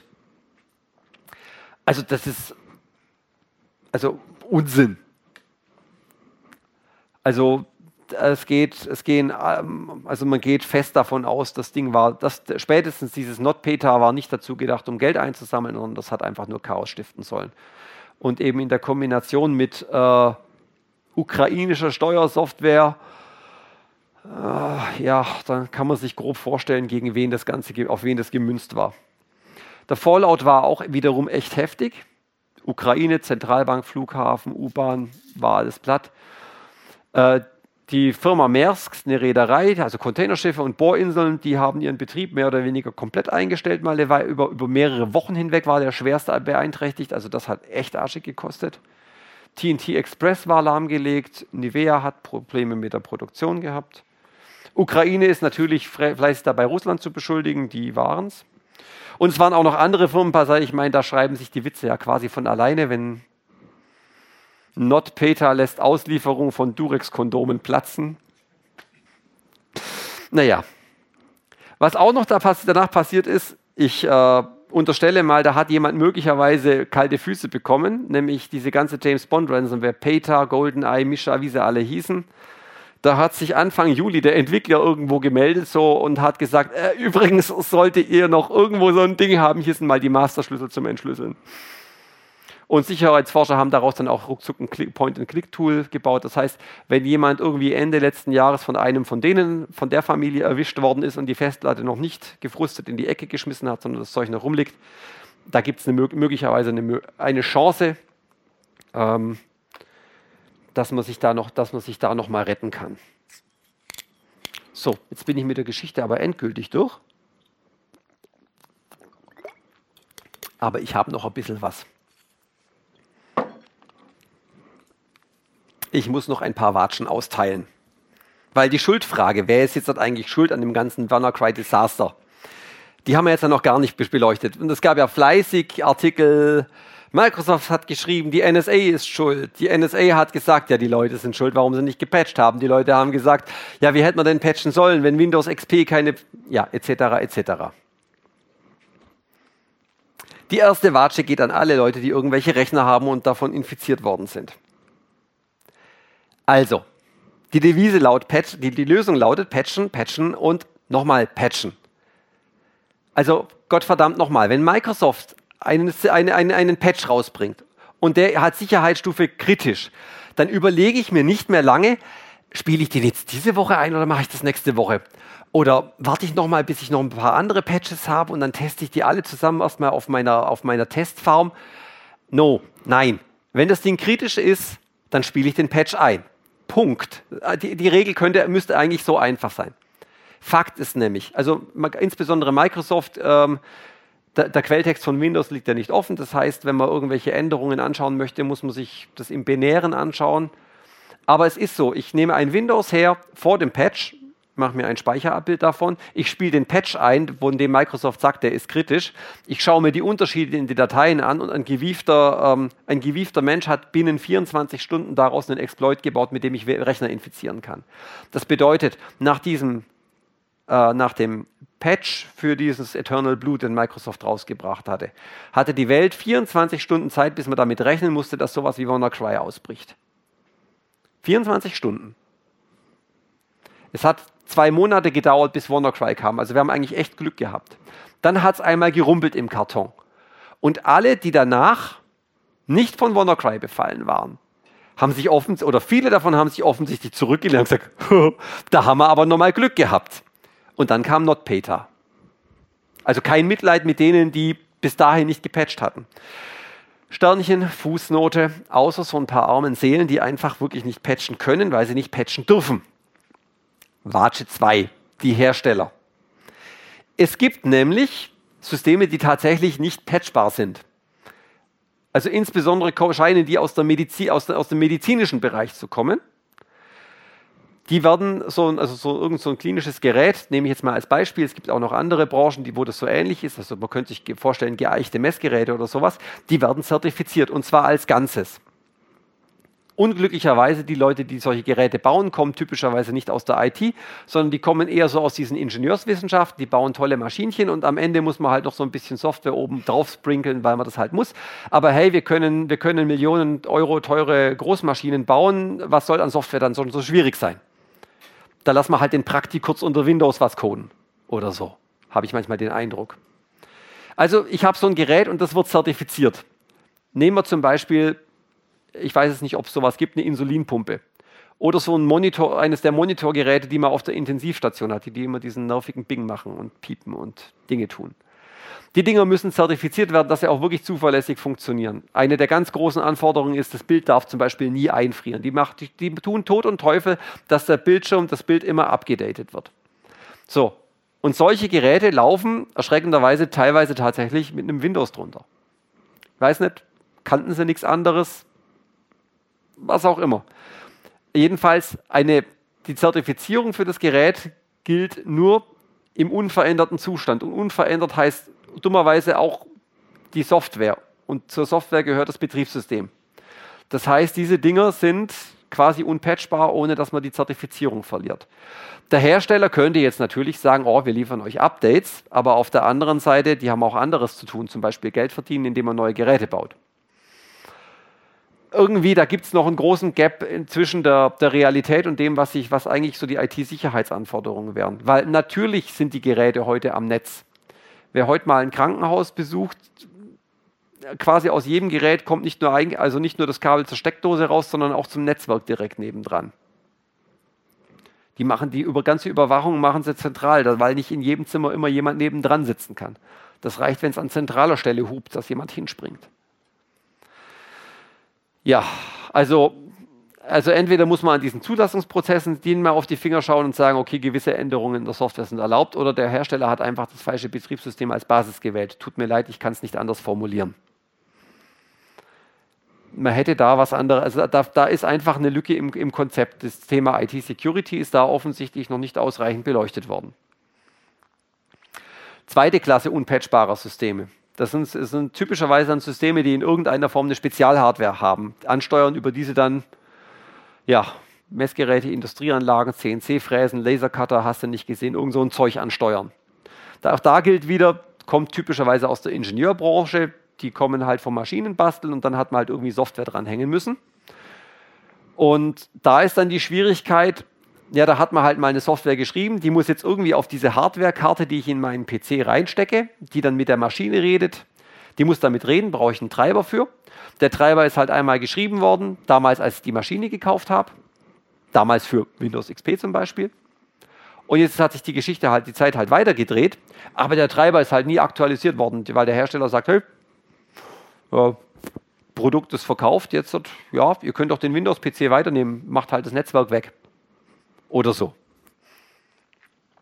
Dazu kommt noch das Treibermodell. Also ich bin kein, kein, Routine, kein versierter Windows-Programmierer, Treiberprogrammierer, aber ich habe mir sagen lassen, das Treibermodell ist, hat sich jetzt über die Windows-Generation nicht, ganz, nicht so grundlegend ge- geändert. Von daher hätte man, also wenn man nicht gerade einen Grafiktreiber programmiert oder sowas, sondern wenn man so ein Spezialding hat, man hätte eigentlich eine relativ faire Chance, das von einer Windows-Version zur nächsten zu ziehen. Windows erfordert aber inzwischen eine Signierung von solchen Treibern. Man muss also so ein Softwarezertifikat für hundert Euro im Jahr kaufen, um da so eine digitale Unterschrift drauf zu machen. Ähm, sonst installieren wohl neue Windows-Versionen den Treiber überhaupt nicht mehr. Und das hat man sich da wohl einfach gespart. Beziehungsweise ich habe tatsächlich schon die rotzfreche Antwort von, von Herstellern gehört, die haben gesagt, kauft da halt das neue Messgerät. Da ist dann Windows sieben dabei. Super. Aber auch Microsoft hat sich, nicht, Microsoft hat sich danach hingestellt und hat gesagt, ähm, ja, wenn die N S A das nicht geheim gehalten hätte, sondern uns einfach gesagt hätte, dass es da ein Problem gibt, dann hätten wir das schon längst gefixt und dann wäre das alles nicht passiert. Das Protokoll, Leute, das Protokoll, um das es geht, nennt sich S M B eins. Die eins steht für Version eins. Inzwischen sind wir bei Version drei, ist der Standard. Version zwei ist auch schon alt und Version eins ist nicht nur tot, das riecht sogar schlecht. Also, bis auf irgendwelche obskuren Altlasten braucht kein System mehr S M B eins. Aber trotzdem ist es erstens noch mitgeliefert und zweitens mal ist es standardmäßig aktiviert. Warum zum Henker haben sie es nicht wenigstens einfach abgeschaltet? Kann man ja einen Beipackzettel machen. Wenn dein, dein, dein uralt Drucker, Netzwerkdrucker nicht geht, dann musst du hier S M B eins anmachen, aber there be dragons, you have been warned. Das andere, dieser Patch für Windows X P, der war zwar großzügig, dass sie ihn noch rausgebracht haben, aber Ich, wenn, man, wenn man davon ausgehen muss, dass der Patch schon länger da war, also ein bisschen assi ist es schon, den dann nochmal, den dann so, so lange drauf sitzen zu bleiben, bis dann das Kind mal in den Brunnen gefallen ist. Weil die Liste an Critical, Critical, Critical, die war echt beeindruckend. Und da hätte man sich ja überlegen können, ob man dann sagt, ja, okay, wir haben X P abgekündigt, aber Leute, das, das, das kann so hässlich, das kann so schrecklich werden, wenn wir jetzt nichts machen, wie, wie ausnahmsweise hier Gutzles. Bombo, das Ding ist eh fertig, den geben wir offiziell raus. Aber wie gesagt, die Verzögerung ist also, ja. Dass sie den Bug überhaupt nicht gefunden haben prinzipiell, den mache ich jetzt Ihnen mal explizit mal nicht als Vorwurf. Natürlich ist es toll, wenn man Bugs in Software findet, bevor sie beim Kunden ist. Aber so ein Betriebssystem und auch, auch so ein Teil, so ein Netzwerkprotokoll ist eine dermaßen komplexe Angelegenheit, wenn einem da, es sind auch, auch, auch nur Menschen, also wenn einem da dann tatsächlich mal was rausgeht, das tut mir in der Seele weh, es zu sagen, aber das kann halt passieren. Die schallendste Watsche geht aber an die Politik, meiner Meinung nach. Das, was da momentan betrieben wird, ist, und jetzt kommen wir auf den, den Bogen auf den Anfang zurück, wieder mit dem Fahrverbot als Nebenstrafe. Ähm, was, was da momentan äh, läuft, ist ähm, gelinde gesagt obskur. Auf der einen Seite, WannaCry war zwei Tage unterwegs, stellen sich, stellt sich irgendein, irgendein Minister hin und fordert lautstark strengere Sicherheits-, I T-Sicherheitsgesetze. Wir brauchen strengere I T-Sicherheitsgesetze mit Meldepflichten und schieß mich tot und hast du nicht gesehen. Meldepflichten, vielleicht tatsächlich eine gute Idee. Aber auf der anderen Seite tunneln sie diesen Staatstrojaner in breiten Einsatz durch. Weil, was braucht der Staatstrojaner ganz dringend, um aufs Gerät zu kommen? Es gibt mehrere Möglichkeiten, wie ich so ein Ding aufbringen kann. Die Variante, die eigentlich noch sozusagen sowas wie, wie, wie, wie vergleichsweise offenes Visier ist. Ich breche die Wohnung auf, gehe in die Wohnung rein, so wie ich es beim großen Lauschangriff auch mache. Ich muss die Wohnung äh, äh, spurenlos aufmachen, muss da meine Wanze anbringen, gehe wieder raus und genauso müsste ich am Computer die digitale Wanze anbringen. Oder ich habe, wie es ja schon passt, beim, beim, beim, beim, beim Ohrzapft ist, St äh, Staatstrojaner aus Bayern, ähm, passiert ist, man hat den Laptop halt am Zoll mal kurz zur Seite genommen zur Sprengstoffkontrolle oder was auch immer und hat bei der Gelegenheit mal kurz den Deckel aufgemacht. Also Zugriff auf die Hardware direkt. Mithilfe der Zielperson, klicki klicki, funktioniert immer noch. Oder aber, wenn man es halt so richtig subtil machen möchte, durch einen entsprechenden Exploit. Also mit exakt denselben Methoden, mit denen die Gangster hier weltweit Rechner lahmgelegt haben. Bei Smartphones ist die Situation nochmal verschärft. Bei einem Desktop Windows, also ich nehme mal so das Standard Windows mal her, ähm, ohne besondere, wie es, wie es der Otto-Normalverbraucher installiert und der jetzt keine besonderen weiteren Schutzmaßnahmen getroffen hat, da würde es reichen, Rechner einmal einschalten, U S B-Stick rein, die Schadsoftware ins Windows mit einspielen, fertig ist die Laube. Bei Smartphones schaut die Sache anders aus. Die haben ein bedeutend ausgefeilteres Sicherheitskonzept. Ich komme beim Smartphone nicht so ohne weiteres mal so an den, an den Speicher der Innereien vom Betriebssystem ran. Und die Anwendungen, die drauf sind, sind also bei allen großen Smartphone-Betriebssystemen, Android, iOS, Windows Phone, die Applikationen sind gegeneinander abgekapselt. Also jede App darf nur die Daten, ihre eigenen Daten lesen, aber nicht die von jemand anderem. Das heißt, selbst wenn ich auf einem Handy sowas hätte, ich kriege meinen äh, Otto-Normal-Ganoven dazu irgendwo drauf zu klicken und irgendeine Smartphone-App zu installieren, die er vielleicht gar nicht möchte, dann kann die deswegen noch nicht einfach ins Chatprotokoll von, von dem Messenger gucken oder mitlesen, was in dem Messenger getippt wird. Dafür muss ich tiefer ins System und auch dafür brauche ich dann typischerweise entweder so ein System-Exploit, also irgendwas, was eine Sicherheitslücke aus, aus, ausnutzt, oder aber der Hersteller muss mir irgendeine Backdoor vorsehen,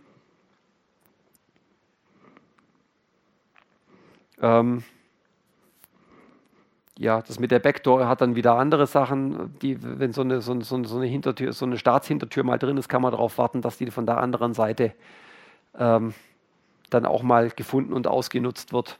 Und im Übrigen, Staat ist ja nicht gleich Staat. Welche, welcher Staat darf denn jetzt was tun? Die Rechtsansichten sind weltweit so unterschiedlich, wenn irgendein Hersteller sagt, also gesetzenfalls Apple würde sagen, ja, für Law Enforcement machen wir so ein Ding, machen wir so ein Ding auf. Ja, wer ist denn das Law Enforcement? Für Law Enforcement Deutschland? Vielleicht okay. Law Enforcement U S A? Vielleicht auch noch okay. Law Enforcement Saudi-Arabien? Mhm. Ja, dann kommt mit einmal die Menschenrechtsfrage. Und deswegen sagen die pauschal, nee, machen wir nicht. Und das ist, glaube ich, eine gute Strategie, die sie da fahren. Verschärft ist das Ganze die Situation insbesondere nochmals bei günstigen, insbesondere günstigen Android-Handys.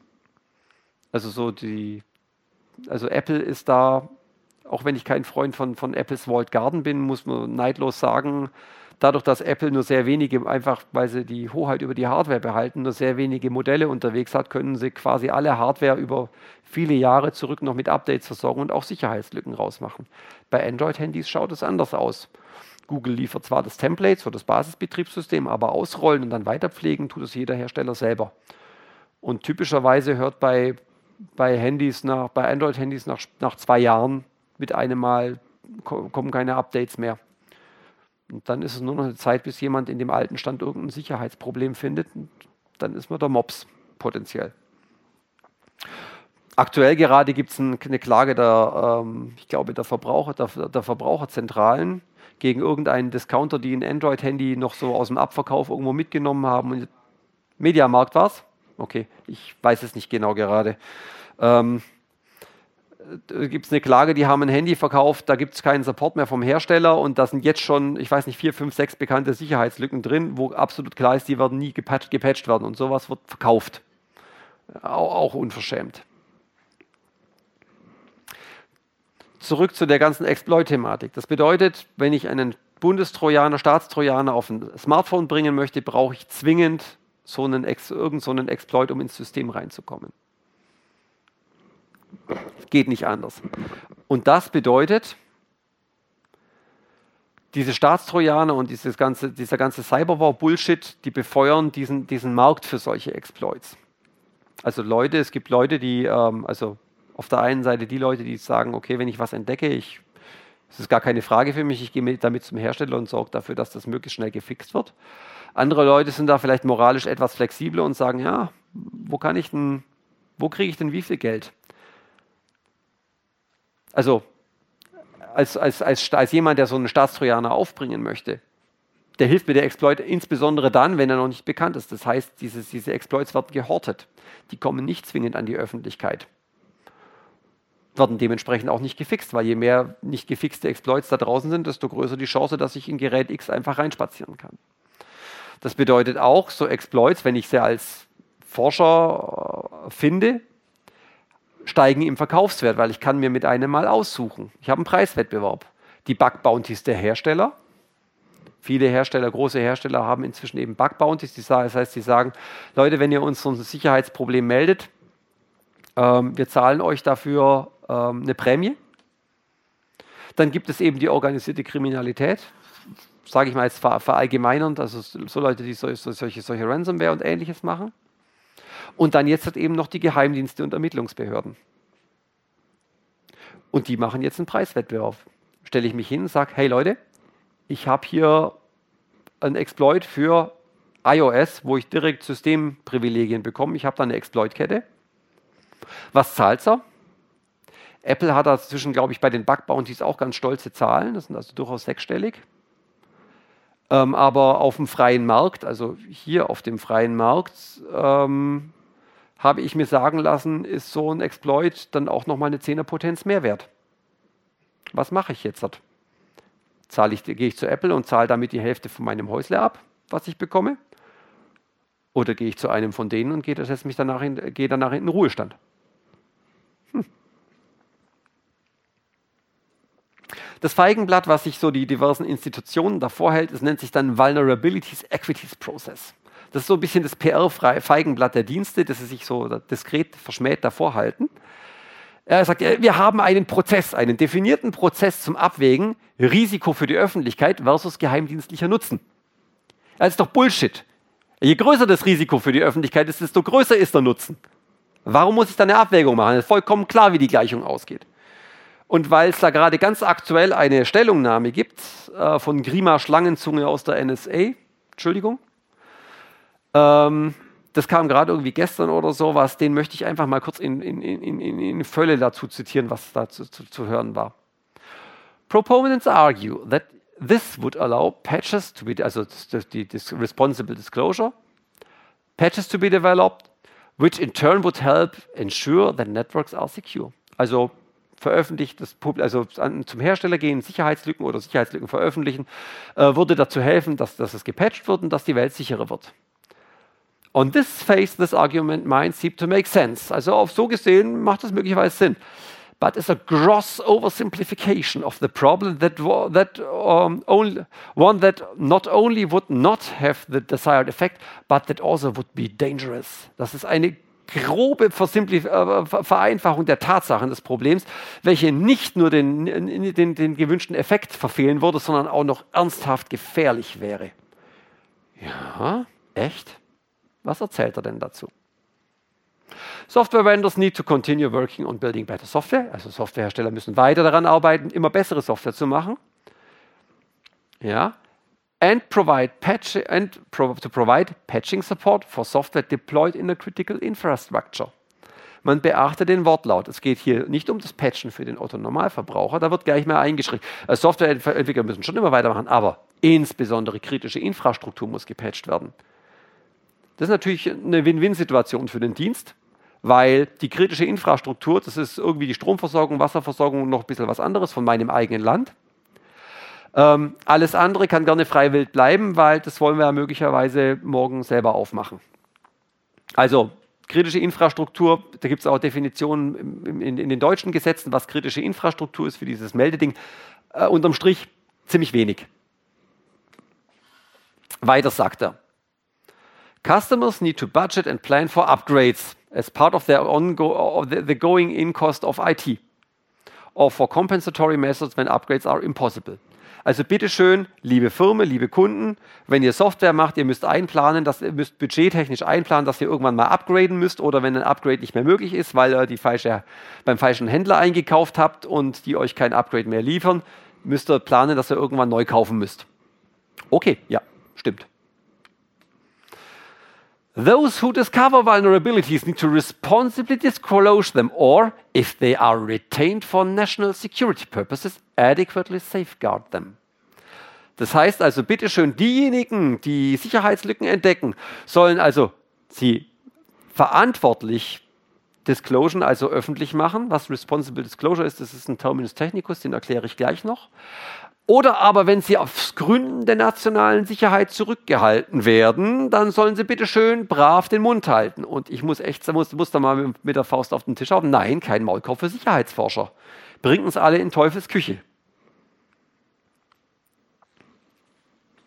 And the partnership of intelligence, law enforcement and industry needs to work together to identify and disrupt actors who, who these vulnerabilities, who use these vulnerabilities for their criminal and destructive ends.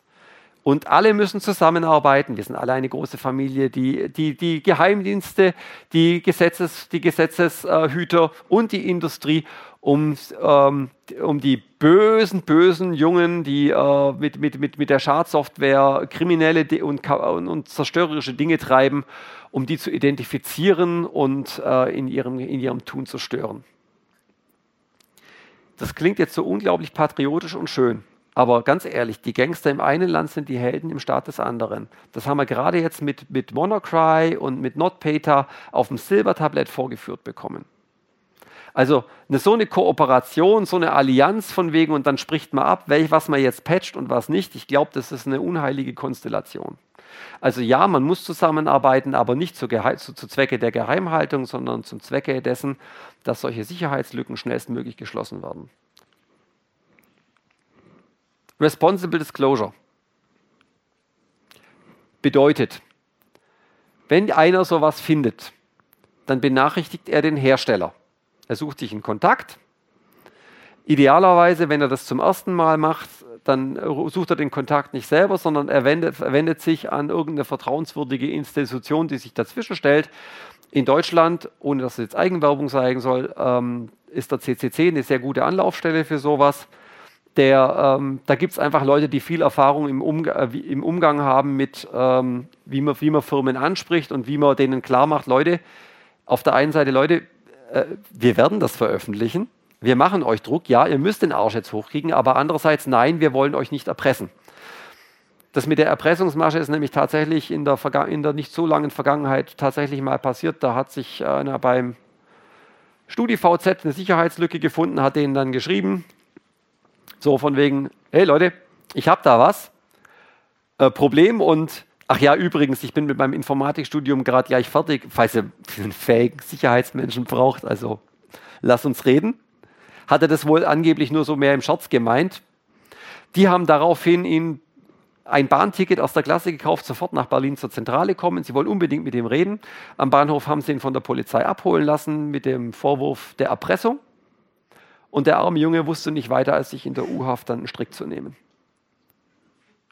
Also Benachrichtigung des Herstellers, vielleicht über eine, eine dritte Instanz zwischen rein als Puffer.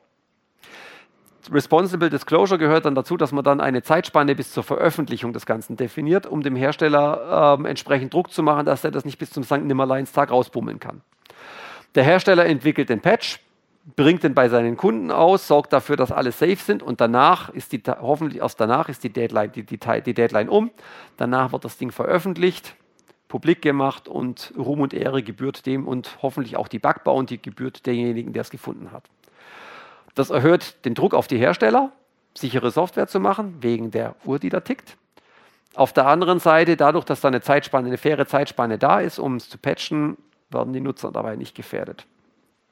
Paradebeispiel dafür ist Google, also die Firma Google unterhält ein, ein, ein Team, das da extrem fit ist und sich populäre Software anschaut, ähm, in, unter dem Namen Project Zero, also Zero für Zero Days, also un, noch ungefundene Sicherheitslücken. Und die sind echt fit dabei und die sind, die sind knüppelhart. Die sagen, die gehen irgendwo hin und sagen, okay, hier war es gefunden, in neunzig Tagen veröffentlichen wir es. Die haben auch intern so ein, so ein, so ein Bug-Tracking-System für sowas. Wenn da was eingestellt wird, bekommt es automatisch die neunzig Tage Uhr. Und nach neunzig Tagen wird das Ding sichtbar. Egal, ob es dem Hersteller gefällt oder nicht. Bam. Und die haben echt schon viel gefunden und an vielen Stellen aufgeräumt. Und die Frage, die ich, mich dann, ich mir dann stelle, warum muss Google sowas betreiben und warum hat das B S I, das Bundesamt für Sicherheit in der Informationstechnik, nicht eine Abteilung Project Zero? Das ist eigentlich eine gute Frage. Ich glaube, das hätten wir alle gewinnen. Aber solange so bei der Regierung so, die, die Leute auf solche Sprüche abfahren wie Full Spectrum Cyber aus der Werbung, sehe ich da leider eher moderat düster. Und ja, also... Das mit dem, mit, dem, mit dem getunnelten Staatstrojaner ist eine Frechheit sondergleichen. Und ähm, ich glaube, die kommende Regierung, wer auch immer sie sein mag, wäre gut daran beraten, sich dieses Thema nochmal zu überdenken und da vielleicht nicht schwanzwedeln den Amerikanern und den Briten hinterherzulaufen. Wir müssen jetzt auch aufrüsten, wir brauchen auch Cyberwaffenarsenal. Das ist alles, alles diese Sorten von Exploits, das ist alles offensiv. Wie wäre es, wenn sich da die Bundeswehr auch mal so auf ihre Verteidigungsprinzipien mal wieder besinnt und überlegt, was können wir denn zur Sicherheit tun, zur Verteidigung? Ja, bleibt also abschließend festzuhalten, immer zeitnah patchen. Wenn immer möglich, Patches einspielen.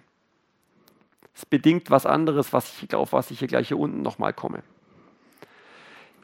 Backups sind nur durch Backups zu ersetzen und am besten ist das Backup nicht an der externen, ist es, am besten ist das Backup vielleicht auf einer externen U S B-Festplatte, aber diese Festplatte ist nicht immer am Rechner eingesteckt. Sondern das Ding ist, steht irgendwo im Schrank, wenn ich ein Backup mache, hole ich es kurz raus, mache die Daten drauf, tue es wieder weg. Schützt mich vor Blitzschlag, Überspannung im Netz und irgendwelchen böswilligen Programmen. Augen auf beim Produktkauf, also so ein Login in veraltete Versionen, wie es bei der Hardware passiert ist oder Ähnlichem, vermeiden, beziehungsweise bei den Smartphones sich dessen bewusst sein, je nach Modell, dass man ab einem gewissen Punkt in einen die Hersteller momentan leider mehr oder weniger im Stich lassen. Und man dann darauf angewiesen ist, dass es entweder ein Community-gepflegtes Android gibt oder man halt ein neues Gerät kaufen muss, wenn man sicher bleiben möchte.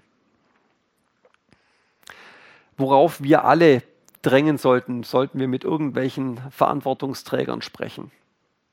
Was es nicht geben darf, sind irgendwelche Staatsbackdoors in der Software, weil das einfach ein viel zu gefährliches Ding ist.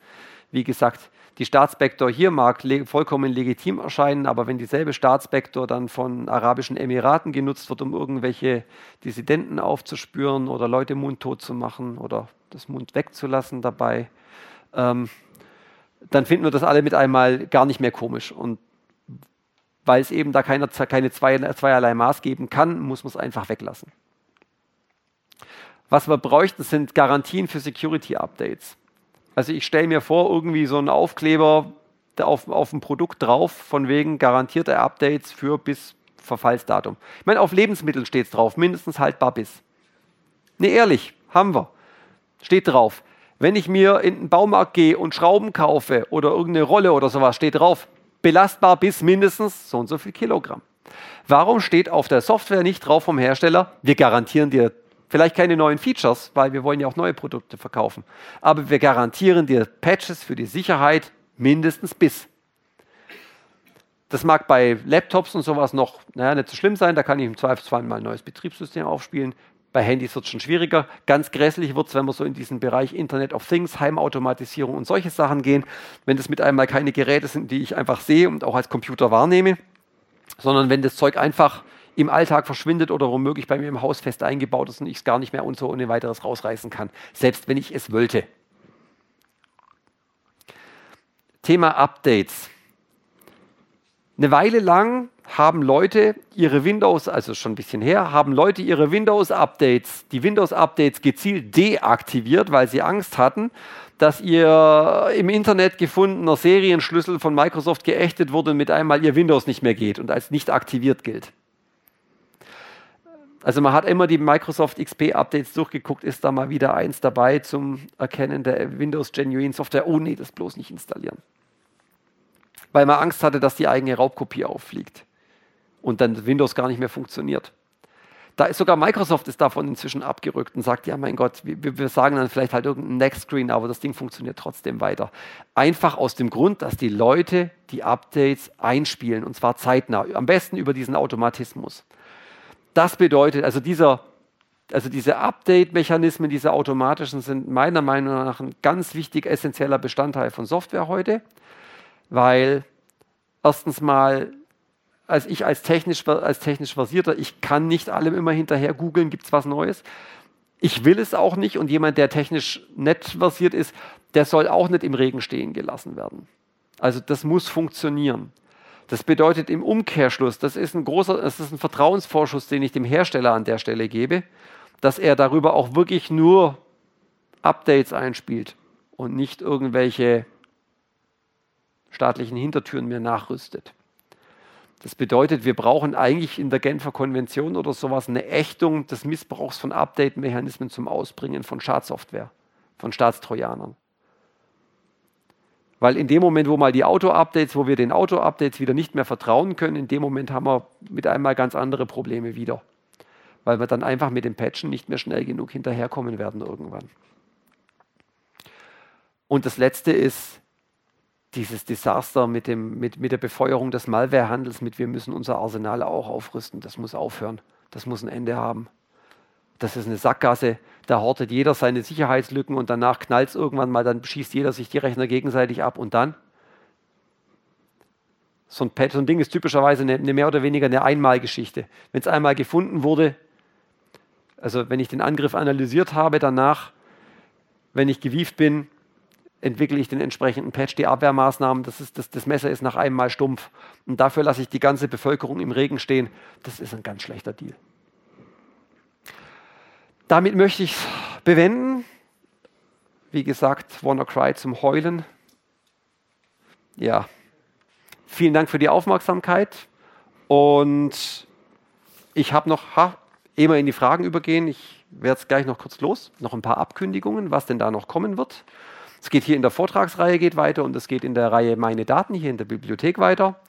zwölfter neunter ist da Hanno Wagner hier am Start bei der Reihe Meine Daten über Smart Home. Wer dahin möchte, bei der Bibliothek anmelden, ist im kleinen Raum, braucht man eine Anmeldung vorher, kostet einen kleinen Obelix, es lohnt sich aber typischerweise. Am vierzehnten neunten geht die Vortragsreihe vom C C C S hier weiter. Da geht es über den N S A, den N S A. N S A-Untersuchungsausschuss, jetzt so rum, N S A U A. Die werden äh, eine szenische Lesung machen unter dem Titel Nicht öffentlich aus den Protokollen des N S A-Untersuchungsausschusses.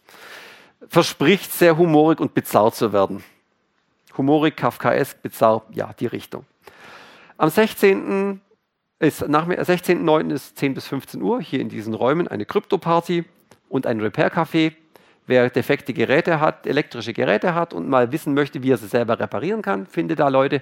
Genauso wie im Bereich Krypto-Party alles, was Sie über Verschlüsselung fragen wollten, aber sich noch nie zu fragen getraut haben.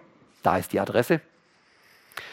Dann haben wir am zwölften zehnten den nächsten Vortrag hier über das gallische Dorf, wo die äh, Andrea von uns vom Verein darüber erzählt, wie man ein Leben auch ohne Google, Facebook und sowas bestreiten kann und trotzdem gut weiterlebt, was es für Alternativen gibt.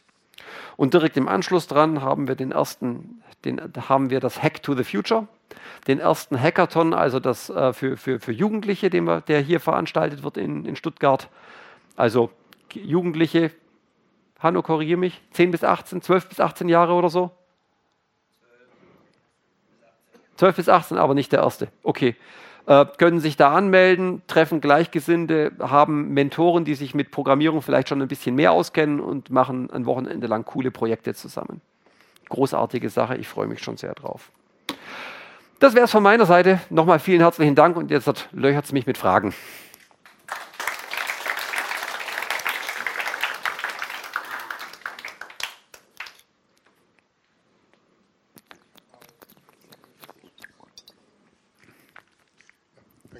Ich habe mal vor kurzem in der Presse gelesen oder war es auch irgendwo im Netz, äh, dass der Rate geht, äh, wenn man schon verschlüsselte Dateien hat, dass man sie dann trotzdem äh, auf, auf welchen Datenträger, U S B-Stick oder auch externe Platte oder was auch immer, mal aufheben sollte. Vielleicht kommt ja noch irgendwann die Rettung von einem der Virenentwickler. Was ist dazu zu sagen? Das haben wir jetzt das haben wir bei dem, äh, bei dem Petya ja gehabt. Also bei dem Petya hat der Entwickler selber dann irgendwann mal äh, gesagt, okay, vielleicht wird es mir jetzt zu heiß, ich, ich, ich veröffentliche mal den Master Key. Alle, die bis jetzt nicht bezahlt haben, werden wohl nie mehr bezahlen. Da kommen, habt ihr eure Daten wieder. Dann gibt es, gab es eben oft Programmierfehler ähm, in, diesen, in den Verschlüsselungsroutinen, wo dann findige Forscher dann doch irgendwo den Dreh gefunden haben, wo man Daten rekonstruieren konnte. Von daher, wenn das Kind in den Brunnen gefallen ist und man hat kein Backup, dann ist es, ich meine, Festplatten sind jetzt nicht so unglaublich teuer, dass man nicht sagen kann, okay, ich lege das Ding in den Schrank und kaufe mir eine neue und die dann eh größer und schneller ist und fange damit nochmal sauber von neu an und warte mal und hoff, hoffe darauf, dass sich da noch was ergibt. Also es ist ein Strohhalm, an dem man sich klammern kann auf alle Fälle. Es geht um die Wichtigkeit der Daten, also ich ist auch. Das ist ja ohnehin allgemein die, die, die, die, die, die Abwägung, zahle ich, zahle ich nicht. Wenn ich gezahlt habe, ist die Frage, bekomme ich meine Daten wieder oder nicht? Oder sagt da jemand, Dankeschön, auf Wiedersehen? Oder funktioniert die Entschlüsselung dann überhaupt? Das gab es auch schon. Die Entschlüsselungsroutine wäre da gewesen, war aber buggy und nicht ausreichend getestet. Die hätten ja gerne den Schlüssel, aber es hat nicht geklappt. Ähm, von daher, also, aber ganz ehrlich, je wichtiger die Daten sind, desto mehr Backups sollte ich davon haben. Also sollte mich eigentlich so, ein, so, selbst wenn mir das mal passiert, sollte mich das nicht, nicht, nicht, nicht zu sehr schocken. Also Backups sind tatsächlich einfach nur durch Backups zu ersetzen, noch mehr Backups zu ersetzen. Und am besten macht man das, genau richtig, macht man das, was äh, die, äh, die ganzen, also was man in der Firma einmal im Jahr über sich ergehen lassen muss, nämlich den, den Test des Feueralarms und alle verlassen das Gebäude auf den geregelten Pfaden. Jeder diszipliniert sich und lässt den Laptop stehen, nimmt nicht noch irgendwelche Sachen mit, sondern alle gehen ruhig, aber zügig raus und sowas. Man übt diesen Drill und genauso sollte man bei Backups natürlich auch mal testen, ähm, kriege ich die Daten auch wieder raus oder habe ich einen Konfigurationsfehler? Sind wirklich alle Daten drauf? Wenn ich ganz fleißig bin, mache ich wirklich mal ein komplettes Systemwiederherstellung und gucke mal, ob dann auch noch alles da ist. Aber zumindest mal eine Stichprobe, um zu gucken, sind... Äh, ich nehme jetzt das Backup her und ich kopiere, ich, ich nehme mal die, die letzten Urlaubsbilder und versuche sie daraus wieder herzustellen und klicke dann einmal die Bilder durch und schaue, ob alle da sind. Ist eine Nagelprobe, die man, die jetzt nicht so viel Zeit kostet und die man, die man, die man machen kann. Aber wie gesagt, wenn man gar nichts anderes hat, dann, äh, ja, dann in den Schrank legen und hoffen. Die Ratschläge, ob man bei sowas dann bezahlen soll oder nicht, die gehen ja auch auseinander. Das F B I hat in den Anfängern, als so diese Ransomware noch relativ neu war, gesagt, so, hm, zahlt halt. In Deutschland war die Devise schon immer so, äh, nee, nicht zahlen, weil ansonsten äh, ermutigt man ja nur Nachahmer, dass da noch mehr Geld rumkommt. Also ich, ich würde empfehlen, sich am besten in, durch, wie gesagt, durch Backups äh, sich in die Position zu bringen, dass man auf keinen Fall zahlen möchte. Dass im schlimmsten Fall, wenn es passier- passieren sollte, nicht so schlimm ist, dass man sagen kann, okay, ja, System platt machen oder in den Schrank legen. Vielleicht kann ich es irgendwann entschlüsseln, aber alles, was wichtig ist, habe ich irgendwo anders nochmal. Jo, noch weitere Fragen? Ansonsten, wenn dem jetzt gerade akut nicht so ist, dann, ich bin ja noch einen Augenblick da, können wir hier vorne noch einen Augenblick klönen, wenn jemand noch mit irgendwas und noch, noch irgendein Thema hat. Ähm, ansonsten steht am Ausgang da unsere Sparstation. Da ist dieses ausrangierte Rechnergehäuse, hat einen ausrangierten Diskettenschlitz, äh, durch das Münzen und Scheine passen. Da freut sich der C C C S, wenn es Ihnen, Ihnen und euch gefallen hat, über eine kleine Spende zum äh, Unterhalten unserer Server und äh, Sponsoren irgendwelcher Projekte oder bezahlen irgendwelcher Referenten, wenn wir jemanden mal hier haben, der, dem wir die Fahrkosten erstatten wollen. Freuen wir uns drüber, aber auch ansonsten freuen wir, freuen wir uns, wenn wir Sie das nächste Mal hier wiedersehen. Dann wünsche ich noch einen schönen Abend.